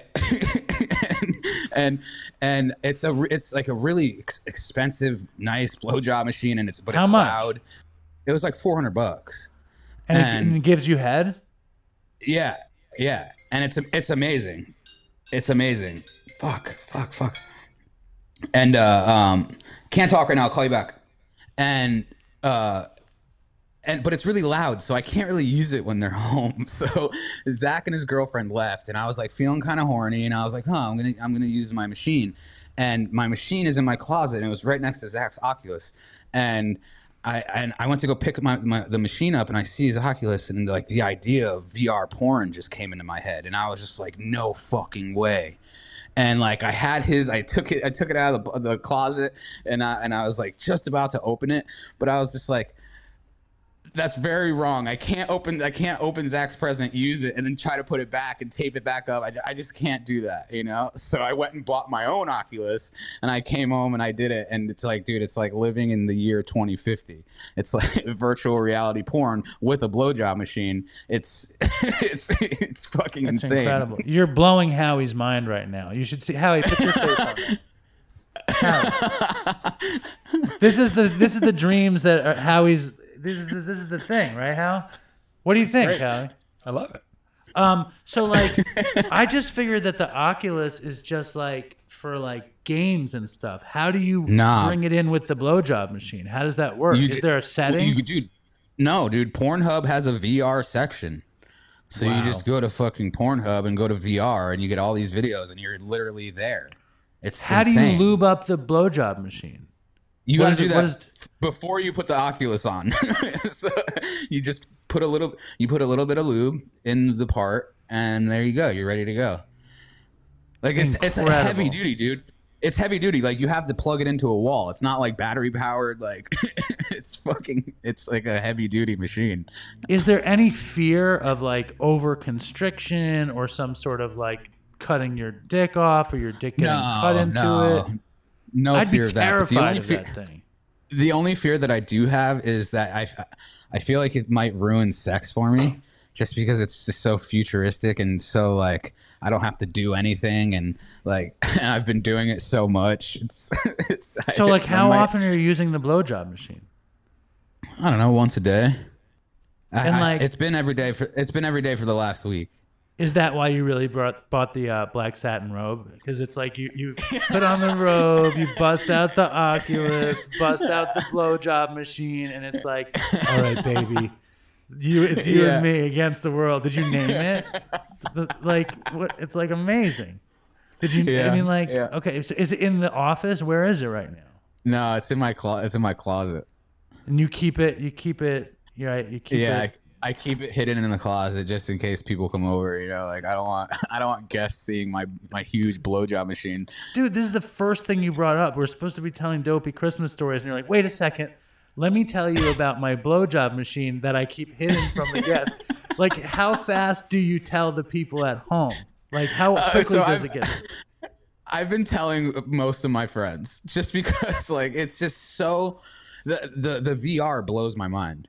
And then just the fact that like like having a blowjob machine, it's a little embarrassing, but you, you know me, dude. I don't, I don't give a fuck. But it's just like I don't want like I, I, I keep it in the closet because of my girlfriend. Like I don't want, I don't want her to come home and see my and see a blowjob. Has she seen you getting a blowjob from the blowjob machine yet? No, not yet. Uh uh That's not on her. Like on her. Like.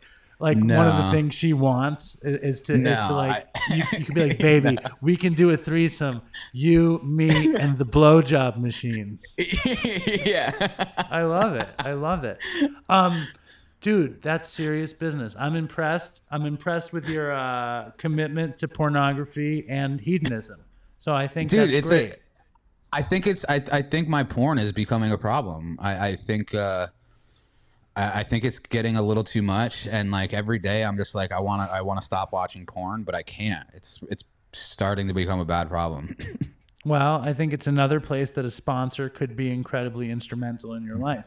Um, Yeah. But I, but at the same time, it's really good material. So we'll table this. Yeah. We'll table this Yeah, till great. next time. it's great content um, but I understand. I, I think that that's worth looking at. I think pornography can be debilitating, especially when you have a machine that blows you.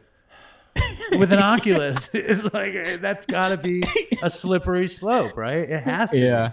So, like Yeah. when you're doing when you're doing the virtual porn, how many scenarios are in Pornhub for that? there's countless videos there's so and you're many just of them. in the video, right? Yeah. Oh yeah, yeah. We're gonna have to circle back on your potential pornography addiction, and let's get into the dopey Christmas stuff. So, what's your horrible dopey Christmas story? So it didn't happen on Christmas. It happened a couple days before it. Um, this was the around the time where I was heavy into Xanax eh, or uh, or any prescription pills that would just black me out and just not remember a thing. And I used to love mixing Xanax with dope or Xanax with perks, Xanax with oxys. That was my thing. And when I, whenever I would take Xanax, I become a fucking asshole. I steal everything and I become a dickhead. And I don't re- I don't remember this. Like like uh, whenever I would have a, a night blacked out on Xanax, I'd wake up the next morning and I'd have a pocket full of iPhones or Tom Tom GPSs that I would go car hopping and like and just steal. This was back when they had the remember the Tom Tom GPSs that would be attached to the windshield instead. You know, this is before GPS on your phone. And Yes. uh, so I yeah I would come home and I would have GP like Tom Toms everywhere, iPhones everywhere, and So all no of the recollection. Xanax, all of the Xanax stealing memes you could really relate to. I, I was on Oh, Xanax 100%. constantly. I think I would steal like cookies from the Rite Aid, but I would steal cookies like sober or on. I wasn't a big like Yeah. benzo stealing guy, but it seems like you were the real thing. Yeah, yeah, yeah. It was it was bad. Um, but the and the person who I would be the meanest to is to my mom, and um, I think I, th- I if I think I asked her for some money. I, I I think I was like trying to manipulate her and be like, "Mom, it's fucking Christmas. Let me get some fucking Christmas money." Like, I I, I want to I want. Told her I wanted to go do something, but she just kept saying no, no, and I was just so fucked up, and I I kept saying like. You're a horrible mother. I wish I was dead. I'm gonna kill myself. Like just really fucked up shit, you know, like like really dark stuff.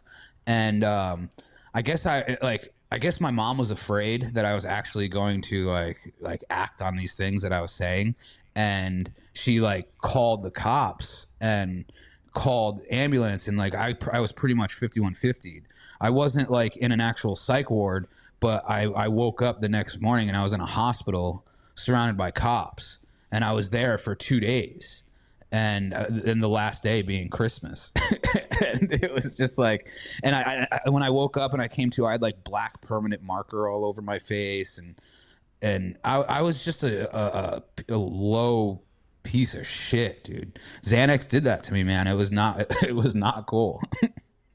And did you? What was the other stealing on Xanax? Did you steal other? Like, was that like a, a long time thing that you would like just go thieving and, not remember? Yeah, yeah. It, what me and my uh my friends would do at the time, we uh, we would go do this thing called car hopping.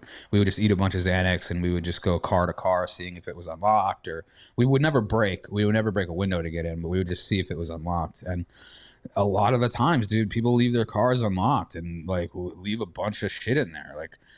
One time we found like 15 grand in a couple ounces of weed. It had to had to have been a, a drug dealer's car, but the dude had it unlocked and yeah, he had it You unlocked. went into a and- car and there was fifteen thousand dollars. Where was it? Yeah, it was uh it was in Connecticut and it was just parked on the street like every normal car. And But where was the um, money it- in the car? It was in a Manila envelope, and it was in this the the center con- the center console, and had a couple ounces of weed, the money, and then it had a, a MacBook in the back seat, and and it, you know it had to have been a fucking drug dealer. Was that the greatest of all Xanax scores in the history of car Yeah. hopping? yeah, Had to. had to had to have been. Yeah, yeah. Any any any other like uh because you had how long were you living in the in the fucking porta potty in, in Connecticut? Yeah, so I, I was in that for a couple years, but um, my mom would always come down, um, whether like most like the holidays. So she never knew that I was living in the porta potty. She thought that I was like like couch surfing pretty much, but um, she she didn't know that I, I like burned all my bridges and had no other friends to let me sleep on their couch except for one person who I got high with, but I wasn't allowed at his house because his father. And every morning when his father would go to work, he would he would come get me, and I would go to his house. We would get high. He'd let me take a shower, and then I'd have to go back to the porta potty. You know, so it's like, but for the holidays, it, my mom would you know come down, maybe take us out to uh, like breakfast or whatever, and give me maybe 40 bucks or something, you know, and she knew what I was doing with it. But like, yeah, this Christmas was never fun for those, for those years. You never set up a, a little Christmas tree in the porta potty. No no lights. no, no, no. no mistletoe in the doorway. Uh-uh. Um, and what about what about when you first got to California and your first Christmas clean? Like, how was that? How did Um, it feel? Yeah, so the first Christmas clean here, it was in the sober living. Um, it, I mean, it was okay, you know. Um, I, I I got to the sober living in February, so I had a good amount of t- uh, time, like like building relationships with the guys there. So it was like it was like a brother thing, you know, like like spending Christmas with the guys in the house. We, did like a secret Santa. I was pr- practically still broke at the time, you know, so it was just like I, I couldn't afford to go home if they wanted me to come home. But it, I mean, it, it was good. It was it was fun, like not not waking up and having the score, so you're just well. It was it, it's like it was a very slow progression to to like okay this is what normal life is. This is what spending holidays with people is like. This is what opening a gift is like you know like it was it was good. Totally. And also, there's just something like the true meaning of Christmas, like when you're with your people in, like now that you can buy, you know, Oculuses, Oculi. I don't know if it's, is it Oculi or Oculuses? i don't know you can buy multiple Oculus machines for your for yourself and for Zach and multiple Apple watches and obviously material shit is off the charts but that I think those first Christmases and like a sober living where you know you you actually are grateful to be sober and you're like it's like Yeah. you know it, it's it's the it's that very very baseline beautiful Yeah. grateful just for being able to be alive you know what I mean Yeah, no, absolutely, and I, and I think like I can only speak for myself, but uh, uh, uh, one of the ways that helps me stay sober is I, I I have to do everything opposite of what I used to do, right, in every aspect of my life. And so, like for an example, like um, this last Thanksgiving, you know, I sat, I, I, I got on my phone and I went through and I and I texted and and called uh, like so many people just saying, "Hey man, happy Thanksgiving. I'm grateful for you and what you do." You know, I even Nice. st- I'm, I'm pretty sure I sent you a text on Thanksgiving. You did. I was thrilled. Yeah. I, was, I loved Yeah. it. And I expect Yeah. a Christmas text as well. you got it. Dude, Merry Christmas, and I appreciate your, your dopey shit. It's good. Yeah, good Merry Christmas and- to you too, dude. So that was Skinny Vinny laying it down on gratitude and actual thieving on Xanax, which is the big, uh, the great myth of uh, of Xanax. I he busted it open, and I guess stealing on Xanax is an actual thing. And Dopey Nation, if you guys are out there stealing on Xanax, or you did steal on Xanax, and you have a a fire Xanax thieving story or any kind of good dopey voicemail, please send it in to dopeypodcast at gmail.com. And if I play it, you get the free socks. Send in an email. I'm going to read a quick email from this guy, Jack from Philly, who's a longtime dopey fan. It's always nice to hear from people after a long time. And if you're still listening after a long period of time, it would be nice to hear from you too. Jack writes, Hey Dave, I wanted to say happy holidays, happy new year, and thank you thank you to you, Ray, Mr. Allen, Ms. Linda, and everyone else tied to the Dopey Nation. I just moved into a new apartment in Audubon, New Jersey, South Jersey, a few miles from Philly, and things are going great. I moved out of the East Kensington section of Philly back in March of 2019 and haven't used an opiate since then thanks in large part to Dopey Podcast and the Dopey Nation. Then I got off my Xanax script at the beginning of the shutdown in March 2020. Since that time, I've been able to secure a good government job. I've repaired some relationships and I've been able to grow and rebuild a healthy lifestyle. Not to mention, I'm genuinely happy and becoming more confident as time goes on. Dopey has played an integral role in my progress and has served as a place of solace during difficult times. Thank you for that. I have to be really careful talking about my shit due to the nature of my job, but I'll try to send in a voice memo or two this year with some crazy stories from Kensington and my past life. God bless you and stay strong, Dopey Nation. Toodles from Jack in Philly. I appreciate that, Jack. Merry Christmas to you. Good luck in the great wiles of Joyzy. And uh, a couple more uh, dopey voicemails before we get to our next guest. What's up, Dopey Nation? It is Dopey Drez uh, wishing you a very Merry Christmas from rainy California. I know, poor me. It's raining, but no one knows how to drive in the fucking rain.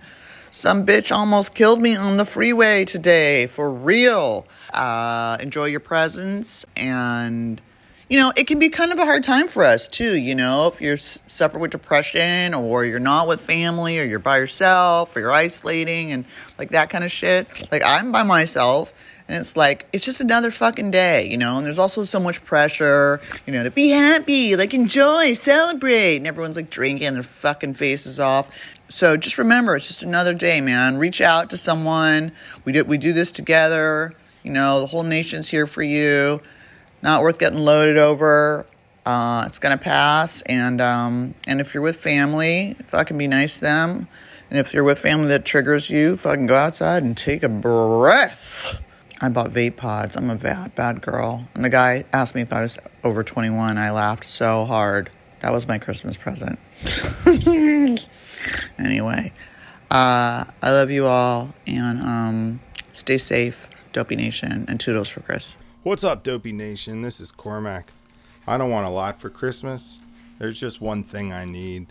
That's for you to stay strong and me not say toodles. Hey Dave, hey Dopey Nation, it's Annie Ellie here. So it seems a lot of us are celebrating Festivus this year, but whatever you are celebrating and however you're celebrating it, I wish for you to do it safely. Remember, you don't have to feel alone over the holidays. We'll be in the Dopey Zoom room as always, so come along and get connected. I wish everyone the very best for 2022. Stay strong, toodles for Chris, and happy fucking holidays. Love to hear from everyone in the Dopey Nation, especially Annie Ellie. Hello, Dopey Nation. This is Annie Ellie.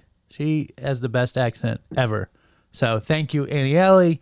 Thank you, Dopey Drez, and thank you, Cormac. And Cormac's looking for a big Reddit resurgence. So if you guys are looking for another social media platform to get involved with, go join Cormac and the other dopey Redditors.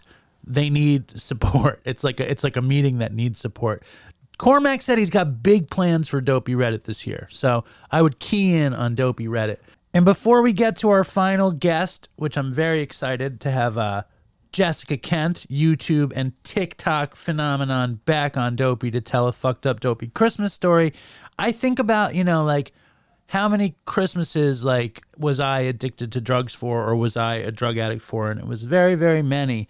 And uh and the gradient between you know the early years and the late years is is intense like it's an intense difference you know, in the beginning, you know, running off with friends and getting high and, and being cool still. And and then it escalating and escalating. And I remember when I was a young adult, we used to go and I was in my early twenties and we used to go to this Christmas party in Connecticut and uh and I loved to be like the bull in the china shop at that point.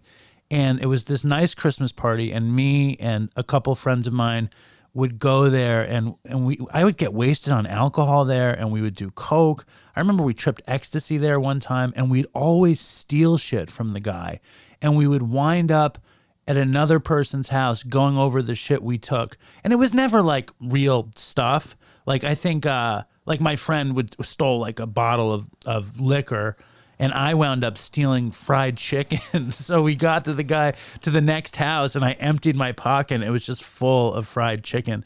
And that was just kind of like the in between stage where, where I could still have a job and still have a life and, and have a laugh about being such a train wreck.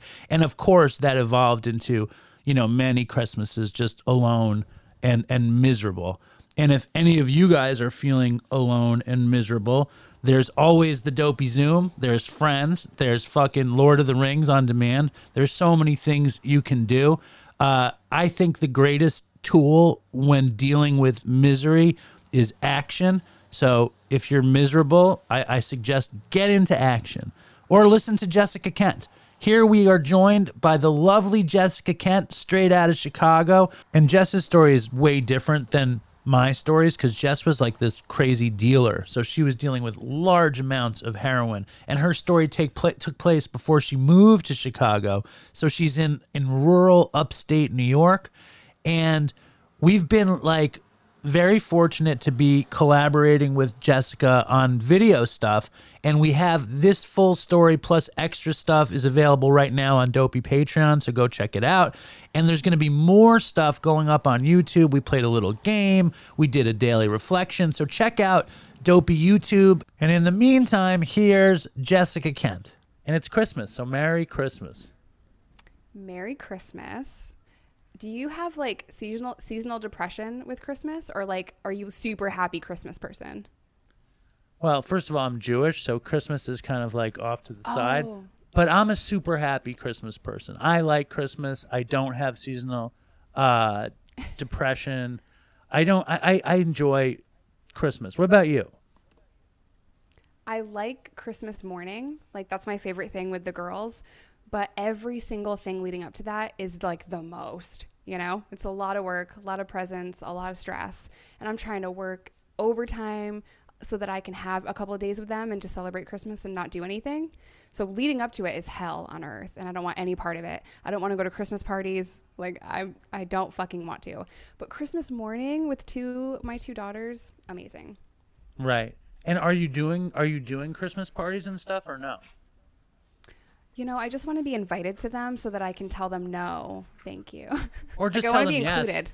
Just yeah, I want to be invited. I don't want to go. You tell them yes, and then you just don't go. Oh no, it's COVID, Omicron, blah blah blah. Um, and on our dopey Christmas special, we are trying to collect as many Christmas fucked up stories as we can. And I know, you know, from your story, there's probably a lot of very fucked up Christmas stories. Can you think of a fucked up Christmas story to share with the Dopey Nation? I am always good for a fucked up story about addiction. Like you can always count on me for that. Nice. Um, so the Christmas before I left New York, it was Christmas of 2010. I went on the run February of 2011, right? Well, Christmas 2010, my dealer was on vacation and we were moving a lot of product. So he was going to Alaska and for whatever fucked up reason, he was entrusting me with a lot of dope, a lot of heroin because he was going to be gone and I couldn't make my re-ups. So I essentially got triple what I was supposed to get.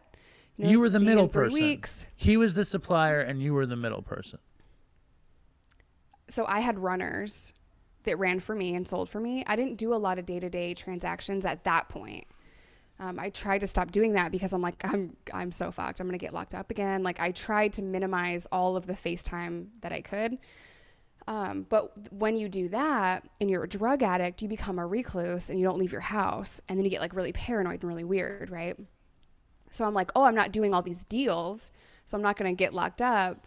What are you talking about? So stay in the house, don't get sunlight, never fucking go outside, don't get fresh air. Yeah. You're fine. Everything's everything's good.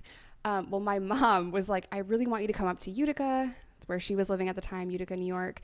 And she's like, just come up to Utica and have Christmas with us, you know, um, whatever. And I'm kind of a sucker for my parents. If they ask me to do something, I'm probably going to do it, you know? Um, so I'm like, okay, I'll go to Christmas. And just picture this for a second. I'm a total recluse, don't want to leave my house, just got a huge re up. And my mom is telling me, please come to, to Christmas and stay. and you're addicted days. to heroin. You're addicted to So heroin also. addicted. Okay. I'm inter- at this point. I'm intravenously using. I'm dating a guy that is also intravenously using, and he's costing me a shit ton of money. So, um, all of that's going on with my dealer. I'm like, well, I can't leave all this shit in my apartment. Like, what if someone breaks in and takes it? So now I crossed a line where I brought heroin into my mom's house, and I would not do that. Like, I I had these rules, right? Don't don't use your own shit. Sell your product, and then you can get high off your profit. I had these fucked up rules, and at first they all made sense, right? And I was really disciplined. But addiction doesn't give a fuck about your rules. So I'm like, it's just this one time. I'm just going to bring it here just this one time because if someone breaks into my apartment while I'm away and they steal all my shit, I'm so fucked. So I go to my mom's house for Christmas and I'm supposed to stay there like for like 3 or 4 days. and I have an entire like backpack full of heroin. It was probably sixty thousand dollars worth of heroin. Um, Hold on, before you say another thing, when you have a backpack full of heroin, like how much how much heroin are we talking about exactly? Like, what does it look like? Like, give me an object that it could compare to. okay, mixing bowl full. No that I had to mhm, that I had to separate into stacks. So like 10 bundles per stack. And my mom obviously was going to notice if I'm like really guarded over this backpack. Like why is she carrying a backpack all around the house? you know, but I had to because I'm a lunatic. No one here is going to take this backpack. But I'm like if I had a picture of this, it would just make me cry and laugh at the same time. But I'd be sitting in my mom's living room. She's cooking all this food, right? Tons of Christmas food. And she made cookies and fudge and bread and all this shit. And I'm nodding out on her couch, clutching a backpack like a weirdo. Like, Wow, you had to. that's that's normal, totally normal. And my boyfriend at the time, uh, he was going into the bathroom every 10, 20 minutes to shoot up. And now I can't get out what I have. So I can't keep track of what he's using and what I'm using. You know, this backpack just floats around the fucking apartment with us in and out of the bathroom over and over and over again. And my brother, uh, he's a couple years, years older than me, he lived with my mom at the time. And my brother at one point, he tried to wake me up and he's like, "Hey, let's let's go smoke a bowl, like weed." And I'm like, "No, I'm just really tired." He's like, "You didn't do anything today. Why are you tired? Like why are you 20 and tired? Like are you He didn't know. Did he not know? He he knew, but like he didn't want to like push it too far. Not yet. So I'm like, no, no, I, I don't want to smoke with you. And he just gets madder and madder over the course of these three days. So at one point, I'm in the bathroom and I'm using, and my brother just opens the door. Doesn't knock, nothing, just opens the door and he sees it and he is just crazy mad. And at the same time, like my boyfriend is there and he's like, he's going through tons of my shit, tons of it because I can't keep track. Um, and it's a very small apartment. very small Now apartment. let me ask you one more question, really quickly, Jess. Sure. When when you have a mixing bowl full of heroin and it's not broken up into bags, right? It's in one big bag. Yeah. How could I mean? Like it would be so easy to go through a crazy amount and not even notice. Like if you have a bundle of dope, you have a tiny little bit in each bag, and it's like you know to stretch it out. But if you have access to anything bigger, it goes very fast. Anyway, keep going, please. Sorry. No, you're a thousand percent right. Because what I would do is I had like this little straw. I hate I hate if this is triggering, but I would make the bags right, and with a straw, it's like this tiny little like nothing. Like here's my nail. It's like on this nail. Put that in a bag. That's what a bag of bucks. heroin is. It's Yeah. small, small. So yeah, I, I had no way of like knowing how much he was using and how much I was using. And this like three days with my my mom, my brother, and some other people, it was just really hard on my mom. And she's just trying to like cook and be in denial. And like there's she's like Joan Cleaver, like like whipping out all this food, and I'm not fucking hungry. All I want to do is go to the bathroom and get high. I don't want you to ask me all these questions. Like please just leave me the fuck alone, which is horrible to say. You know, she just Were there wants to have a good needles everywhere? Were, did you guys have needles everywhere? I didn't have needles everywhere, but I had like a, a tin where I would keep my stuff, cotton and needles and whatever, and I'd keep that in the backpack too. So th- again, this backpack just was going all over the place. Did your Um, boyfriend keep track of his shit okay, or was his shit just like a mess? Was there blood on the floor and all that? Maybe I don't really know. I don't really okay. know. If if I was there, it would have he been a terrible mess. Anyway, keep going. Were you? You were messy? I was messy. very messy. I'm still very messy, I'm- but I was really bad. I like got evicted because someone was like, "There's too much blood in the bathroom." Anyway, keep going. Bad. you need to tell that story on YouTube. I don't know. Um, keep going. I'm with you. So yeah, yeah, yeah. He, my boyfriend used an extreme amount. Like he used a lot. He constantly would get me into debt. He was supposed to sell for me. He was supposed to be a runner, but he just was horrible at it. And he'd steal from me all the time. And he was using a lot. Well, all of this stuff is about to come to a head because it's fucking Christmas, and I'm nodding out, and I can't even have a conversation with anybody. So my brother tries to like confront my boyfriend about it and he's getting aggressive and my mom is like i made pie and i'm like what the fuck? And like my bro- my brother's like really mad at me and now he's trying to talk to me and i'm like where the fuck is the backpack? And i had looked in there and i noticed like we're missing a lot of stuff. Like i am in so much fucking trouble. And this whole time i'm like I'm not even apologizing for how I've acted. I'm just being so shitty and so mean and so aggressive because all I want to do is leave. I do not want to be here. And my mom, my poor mom, she just wanted to have fucking Christmas. She wanted to have dinner and like open presents and be like a regular family. Um, and what's crazy about like addiction in my family is every single time I have been doing really good, my brother's doing really bad, and vice versa. We've never been like sober together. Um, we've always struggled in different times. It's very itchy. so all of this stuff starts coming to a head, and I'm getting ma- madder and madder, and everyone in the house is upset, and my brother, you know, is fucking pissed that I brought shit into my mom's house and I'm using, and I'm all fucked up on Christmas, which fair. And someone had to call me out, you know. And my mom's not going to do it because she doesn't want me to leave and then not show up for a year. You know, so my mom is like dealing with my bullshit because she just wants me to be there. And that fucking sucks.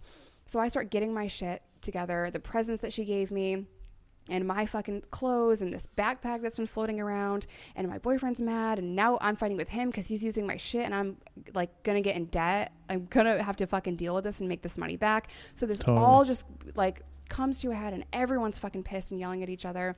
I grab my shit and I take off. I make someone come get me. I didn't even have a car at this time because I was so paranoid I didn't want to drive.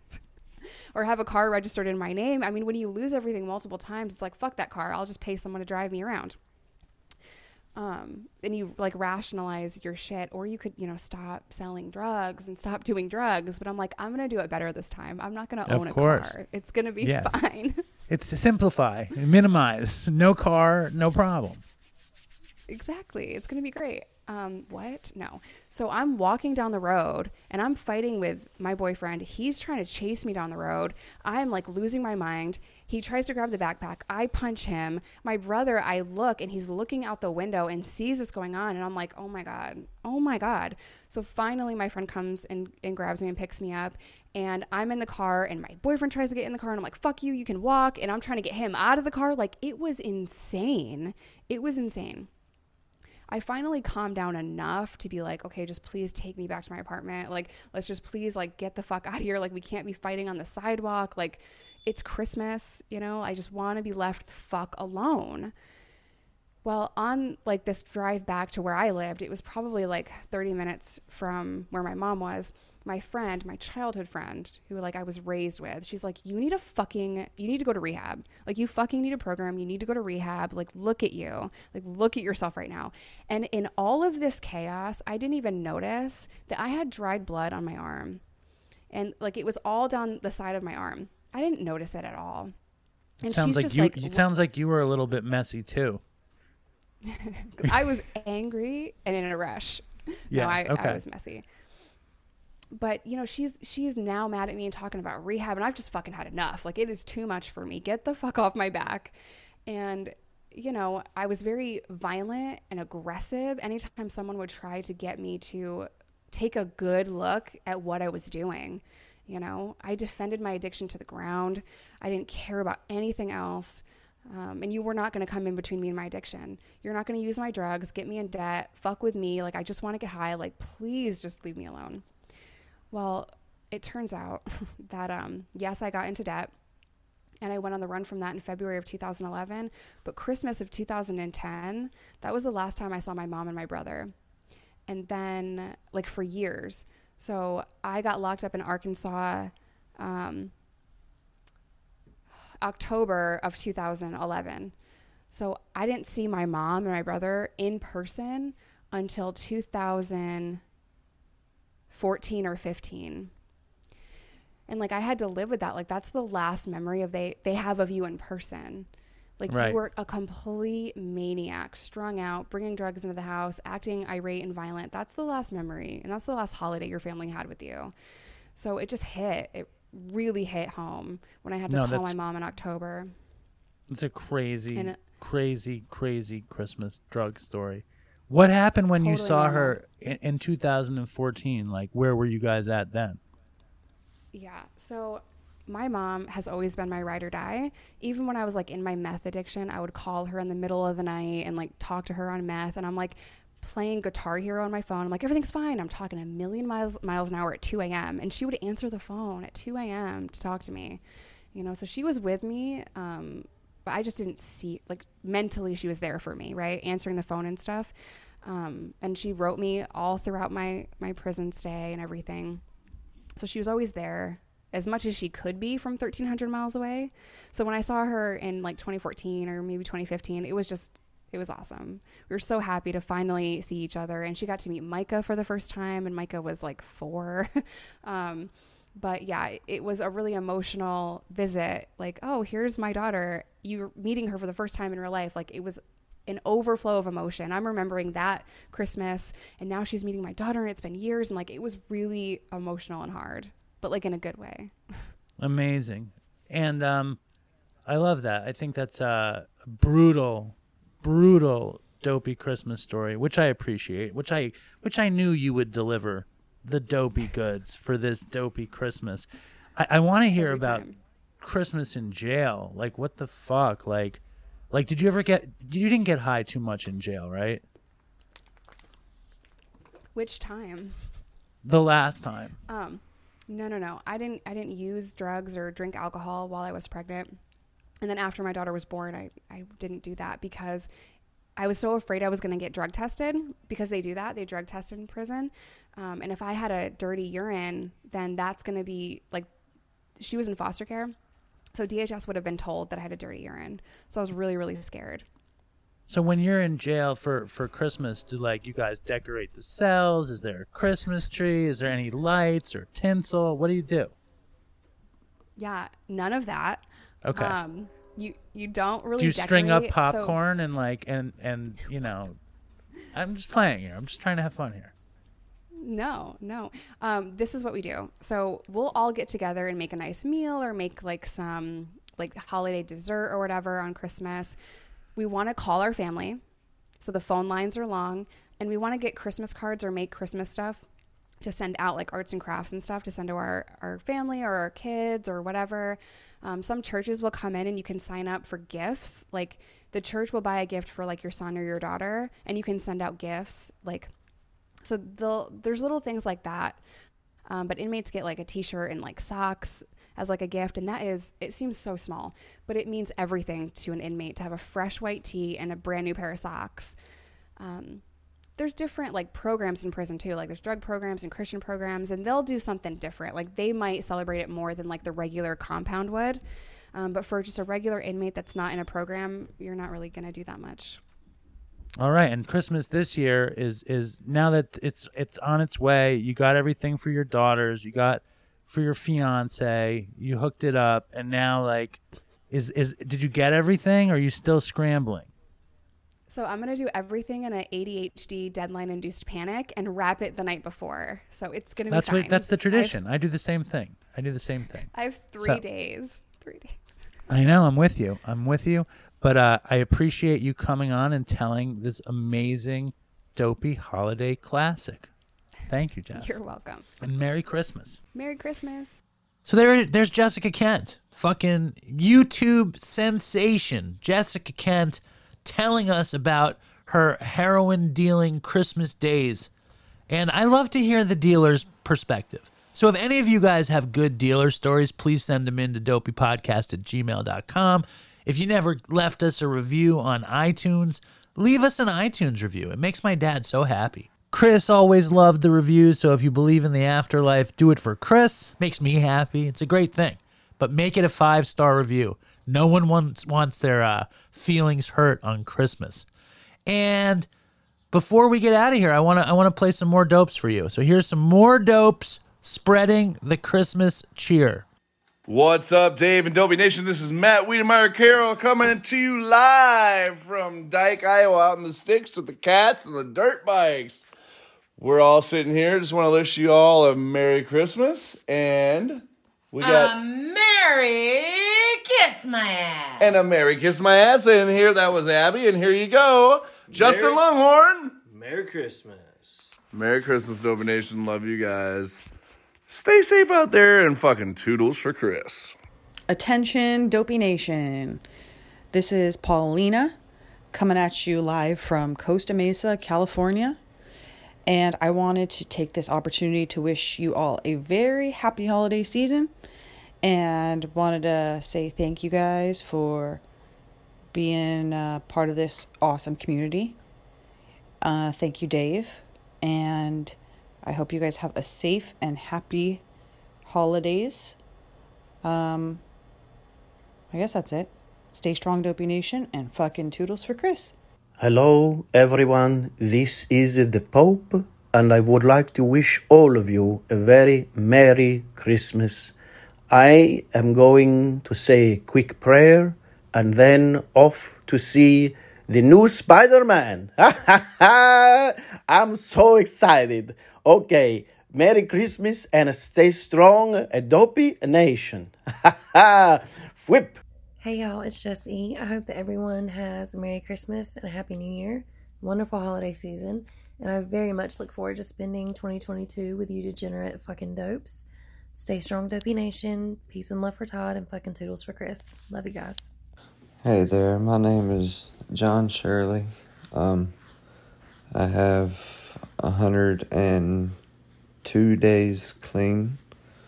Um, I started listening to to Dopey podcast probably about about four four and a half months ago, um, and then I ended up getting clean right after that. Um, and I can I can honestly say that Dopey Nation has helped me so so much. Um, I've tried getting clean about three times before this, and none of the other times worked because I didn't have the the amount of community support and personal support that I have with Dopey. Um, and I would just like to wish a Merry Christmas to everyone. And uh, I hope everyone has a, a very good Christmas and a, a Happy New Year. And uh, love all of y'all and toodles. Merry Christmas, Dopey brothers and sisters. Thanks for helping me make it through another year. Hope you're all safe and warm with people who love you. I love you all. You guys stay strong and stay safe. Toodles. And that's some love from your favorite ho ho ho. Rocks. Hey, what's up, Dopey Nation? It's Austin Wright from South Florida, coming at you fresh out of the hospital with a ruptured appendix, which is always dope. So I'll be on IV antibiotics via midline for the next two weeks, and then I get to have this sucker ripped out of me.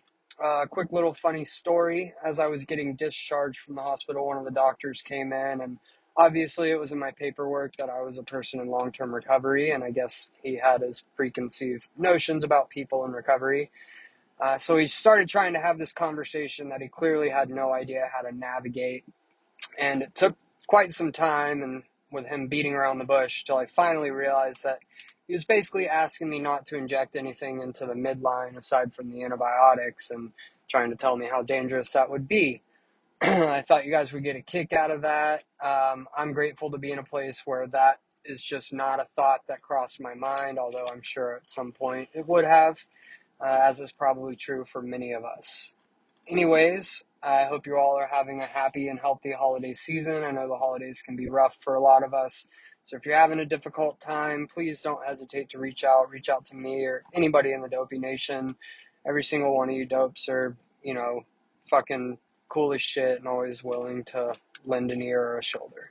So don't hesitate to reach out. If you're still using, please be safe. Have Narcan around. Never use alone. Fucking never use alone.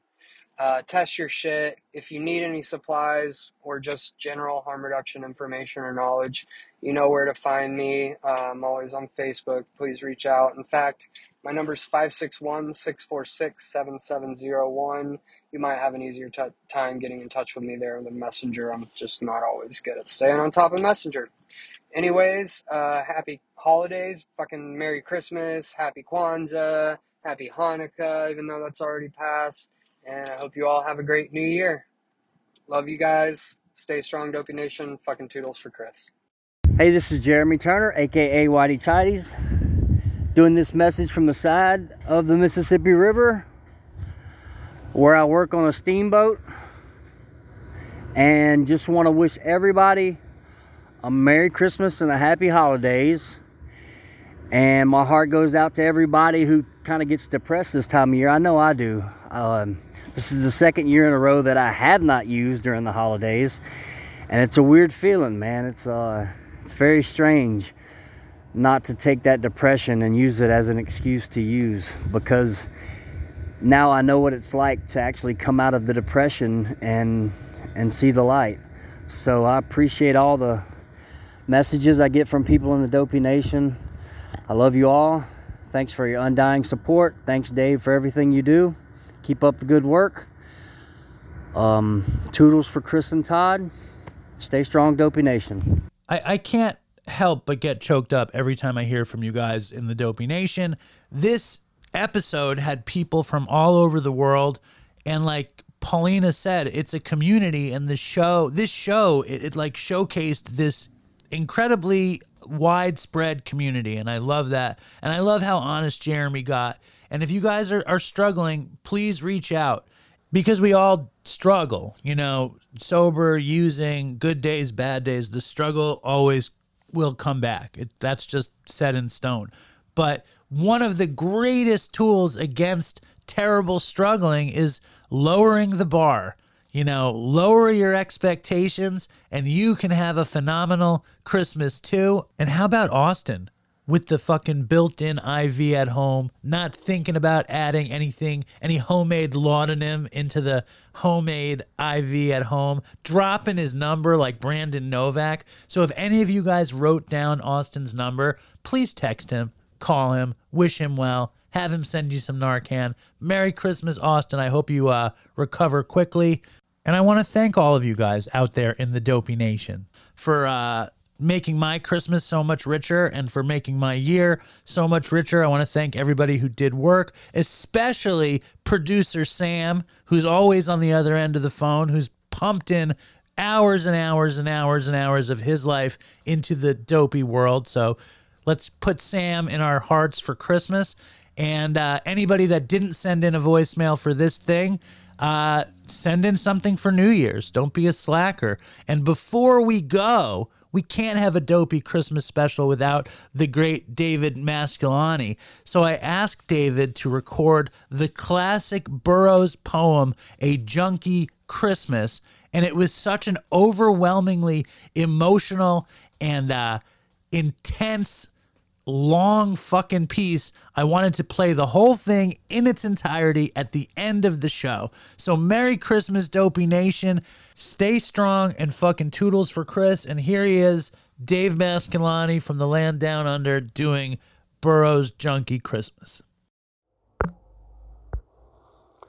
The Junkie's Christmas, William Burroughs. It was Christmas Day, and Danny the car wiper hit the street junk sick and broke after 72 hours in the precinct jail. It was a clear, bright day, but there was a warmth in the sun. Danny shivered with an inner cold. He turned up the collar of his worn, greasy black overcoat. This beat Benny wouldn't pawn for a juice, he thought. He was in the West 90s, a long block of brownstone rooming houses. Here and there a holy wreath in a clean black window. Danny's senses registered everything sharp and clear, with the painful intensity of junk sickness. The light hurt his dilated eyes. He walked past the car, darting his pale blue eyes sideways in quick appraisal. There was a package on the seat, and one of the ventilator windows was unlocked. Danny walked on ten feet. No one in sight. He snapped his fingers and went through a pantomime of remembering something and wheeled around. No one. A bad setup, he decided. The street being empty like this. I stand out, conspicuous. Gotta make it fast. He reached out for the ventilator window. A door opened behind him. Danny whipped out a rag and began polishing the car windows. He could feel the man standing behind him. What are you doing? Danny turned as if surprised. Just thought your car window needed some polishing, mister. The man had a frog face and a deep south accent. He was wearing a camel's hair overcoat. My car don't need no polishing or nothing stole out of it neither. Danny slid sideways as the man grabbed for him. It was I wasn't looking to steal nothing, mister. I'm from the south too, Florida. Goddamn sneaking thief.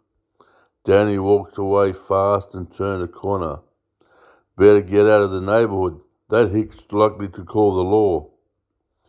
He walked 15 blocks. Sweat ran down his body. There was an ache in his lungs. His lips drew back off his yellow teeth in a snarl of desperation. I got a score somehow if I had some decent clothes. Danny saw a suitcase standing in the doorway. Good leather. He stopped and pretended to look for a cigarette. Funny, he thought. No one around. Inside, maybe. Phoning for a cab. The corner was only a few houses. Danny took a deep breath and picked up the suitcase. He made the corner, another block, another corner. The case was heavy. I got a score here all night, he thought. Maybe enough for a sixteenth in a room. Danny shivered and twitched, feeling a warm room and heroin emptying into his vein. Let's have a quick look. He opened the suitcase. Two long packages in brown wrapping paper. He took one out. It felt like meat. He tore the package open and at one end, revealing a woman's naked foot. The toenails were painted with purple red polish. He dropped the leg with a sneer of disgust. Holy Jesus, he exclaimed. The routines people put down these days, legs. Well, I got a case anyway. He dumped the other leg out. No bloodstains. He snapped the case shut and walked away. Legs, he muttered. He found the buyer sitting at a table in Jarrow's cafeteria.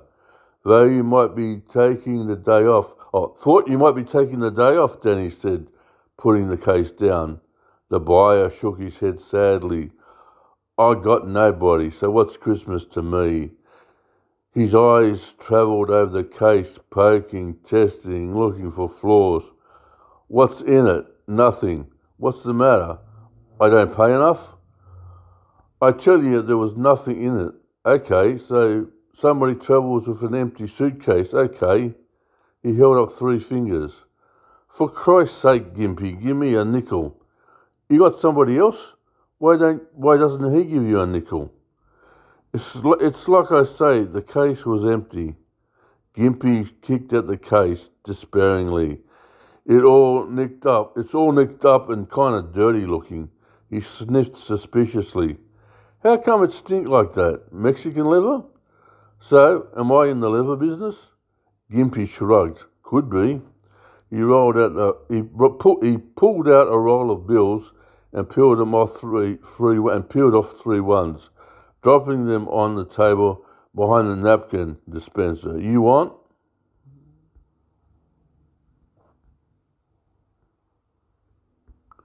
Okay, Danny picked up the okay. Danny picked up the money. You see, George the Greek, he asked, Where have you been? He got busted two days ago. Oh, that's bad. Danny walked out. Now, where can I score? he thought. George the Greek had lasted so long. Danny thought of him as permanent. It was good H2 and no shortcuts. Danny went up to 103rd and Broadway. Nobody in Jarrow's, nobody in the, in the automat. Yeah, he snarled. All the pushers off on the nod someplace.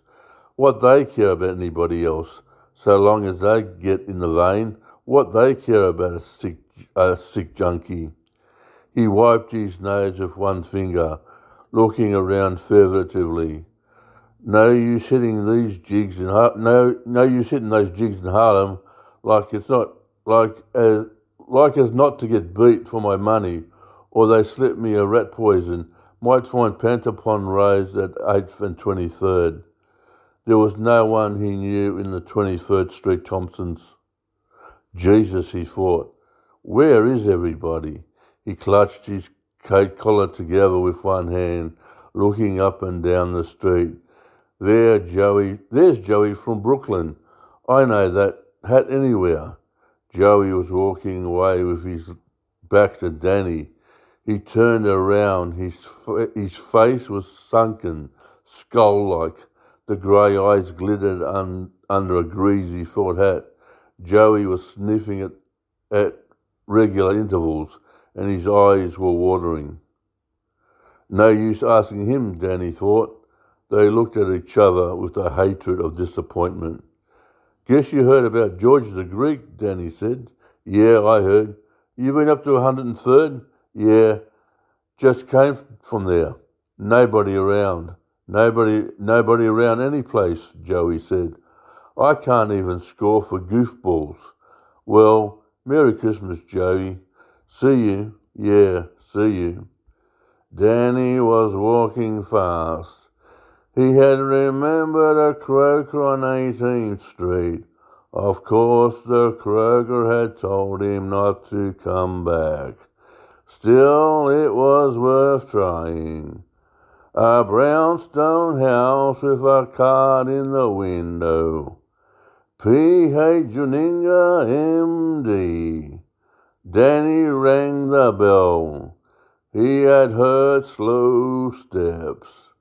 The door opened and the doctor looked at Danny with bloodshot brown eyes. He was weaving slightly and supported his plump body against the door jamb. His face was smooth, Latin the red mouth slack. He said nothing. He just leaned there looking at Danny. Goddamn alcoholic Danny thought. He smiled. Merry Christmas, Doctor. The doctor did not reply. You remember me, Doctor? Doctor tried, Danny tried to edge past the doctor into the house. I'm sorry to trouble you on Christmas Day, but I've suffered, I've suffered another attack. Attack? Yes, facial neuralgia. Danny twisted one side of his face into a horrible grimace. The doctor recoiled slightly and Danny pushed into the dark hallway. Better shut the door or you'll be catching cold, he said jovially, shoving, shoving the door shut. The doctor looked at him, his eyes focused visibly. I can't give you a prescription, he said. But, doctor, this is a legitimate condition, an emergency, you understand? No prescription. Impossible. It's against the law. You took an oath, doctor. I'm in agony. Danny's voice shot up in a hysterical grating whine. The doctor winced and passed a hand over his forehead. Let me think. I can give you one quarter grain tablet. That's all I have in the house. But, doctor, a quarter, gee? The doctor stopped him. If your condition is legitimate, you will not need more. If it isn't, I don't want anything to do with you. Wait right here. The doctor weaved down the hall, leaving a wake of alcoholic breath. He came back and dropped the trailer into Danny's hand. Danny wrapped the tablet in a piece of paper and tucked it away. There's no charge. The doctor put his hand on the doorknob. And now, my dear, but doctor, can't you object to the medication? No, you will obtain longer relief in using it orally. Please, not to return. The doctor opened the door. Well, well, this will take the edge off, and I, and I still have some money to put down on a room, Danny thought. He knew a drugstore that sold needles without question. He bought a 26 gauge insulin needle and eyedropper, which he selected carefully, rejecting models with curve with a curved dropper or a thick end. Finally, he bought a baby pacifier to use instead of the bulb. He stopped in the automat and stole a teaspoon. Danny put down two dollars on a six dollar a week room in the West Forties, where he knew the landlord. He bolted the door and put his spoon, needle, and dropper on a table by the bed. He dropped the tablet in the spoon and covered it with a dropper full of water. He held a match under the spoon until the tablet dissolved. He tore a strip of paper, wet it, and wrapped it around the end of the dropper, fitting the needle over the wet paper to make an airtight connection. He dropped a piece of lint from his pocket into the spoon and sucked the liquid into the dropper through the needle, holding the needle in the lint to take up the last drop. Danny's hands trembled with excitement and his breath was quick. With a shot in front of him, his defences gave way and junk sickness flooded his, round his body. His legs began to twitch and ache. A cramp stirred in his stomach. Tears ran down his face from, from his smarting, burning eyes. He wrapped a handkerchief around his right arm, holding the end in his teeth. He tucked the handkerchief in and began rubbing his arm to bring out a vein. Guess I can hit that one, he thought, running one finger along a vein. He picked up the dropper in his left hand. Danny heard a groan from the next room. He frowned with annoyance. Another groan. He could not help listening. He walked around the room, the dropper in his hand, and and inclined his ear to the wall. The groans were coming at a at a regular intervals. A horrible, inhuman sound pushed out from the stomach. Danny listened for a minute. He returned to the bed and sat down. Why don't someone call a doctor? He thought indignantly. It's a bring down. He straightened his arm and poised the needle. He tilted his head away, listening again. Oh, for the oh, for Christ's sake! He tore off the handkerchief and placed the dropper in a, in a water glass, which he hid behind the waste basket. He stopped into the uh, hall and knocked out the door of the next room. There was no answer. The groans continued. Continued. Danny tried the door. It was open. The shade was up and the room was full of light. He had expected an old person somehow, but the man on the bed was very young, eighteen or twenty, fully clothed and doubled up, with his hands clasped around his stomach. What's wrong, kid? Danny asked. The boy looked at him, his eyes, his eyes blank with pain. Finally, he got one word kidneys. Kidney stones? Danny smiled. I don't mean it's funny, kid. It's just I've faked it, it so many times, never saw the real thing before. I'll call an ambulance. The boy bit his lip. Won't come. Doctors won't come. The boy hid his face in the pillow. Danny nodded. They figured it just. It, they figured it's just another junkie throwing a wing ding for a shot. But your case is legit. Maybe if I went to that hospital and went to the hospital and explained things, no, I guess that wouldn't be so good. Don't live here, the boy said, his voice muffled. They say I'm not entitled. Yeah, I know that how they are. The bureaucrat bastards.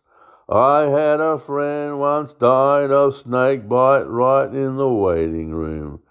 They wouldn't even listen when he tried to explain that snake that a snake had bitten him. He had ne- he never had enough moxie. That was 15 years ago down in Jacksonville. Danny trailed off. Suddenly, he put out his thin, dirty hand and touched the boy's shoulder.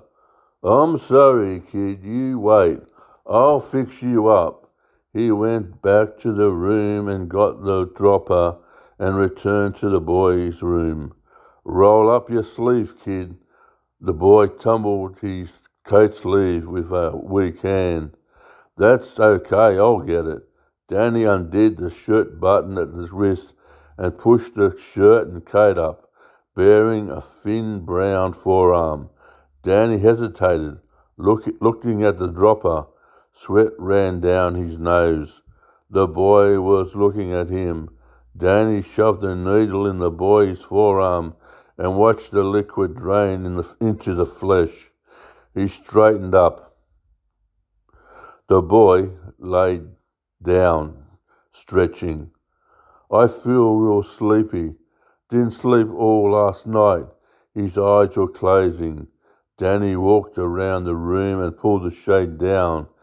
He went back into his room and closed the door without locking it. He sat on the bed looking at the empty dropper. It was getting dark outside. Danny's body ached for junk. Danny's body ached for junk, but it was a dull ache now, dull and hopeless. Numbly, he took the needle of the dropper and wrapped it in, in a piece of paper. Then he wrapped the needle and the dropper together. He sat there with the package in his hand.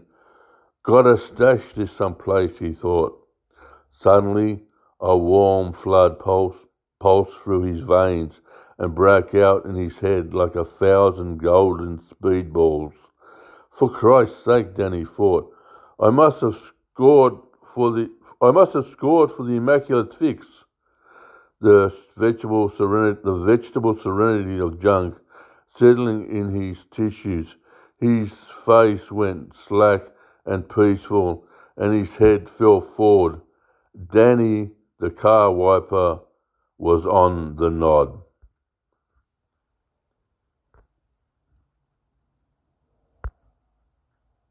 I wanna take a walk around wonder would it do me any good? Until I get some money in my pocket, then I guess I'll just have to walk around my neighborhood. But I wanna be good so bad. Wanna be so good, so bad, so bad. I wanna be good so bad. Bad desires all I ever had. And I wanna take a ride up in the sky. Watch this aeroplane just pass me by. And I wanna see a Lear jetliner take a dive. Just to show all of these people what it means to be alive. But I wanna be good so bad. Wanna be so good, so bad, so bad. I wanna be good so bad. Bad desires all I ever had. And my shadow's getting smaller and smaller. And it's time to where I stand. Shadow's getting smaller and smaller. And it's time to where I stand. And I wonder would they pay it any mind? When I leave this busted city far behind, I'll take the high road, however far it winds. Because peace and love are very, very, very hard to find. And I wanna be good so bad. Wanna be good so bad, so bad. I wanna be good so bad. Bad desires all I ever had. Damn it, all these suckers make me mad. And it's all I ever had. And it's all I ever had. And these suckers make me mad, and I wanna call my dad, and it's all I ever had, and it's all I ever had, and it's all I ever had. And it's all I ever had. And these suckers make me mad, and it's all I ever had, and I wanna call my dad, and it's all I ever had, and it's all I ever had. And it's all I ever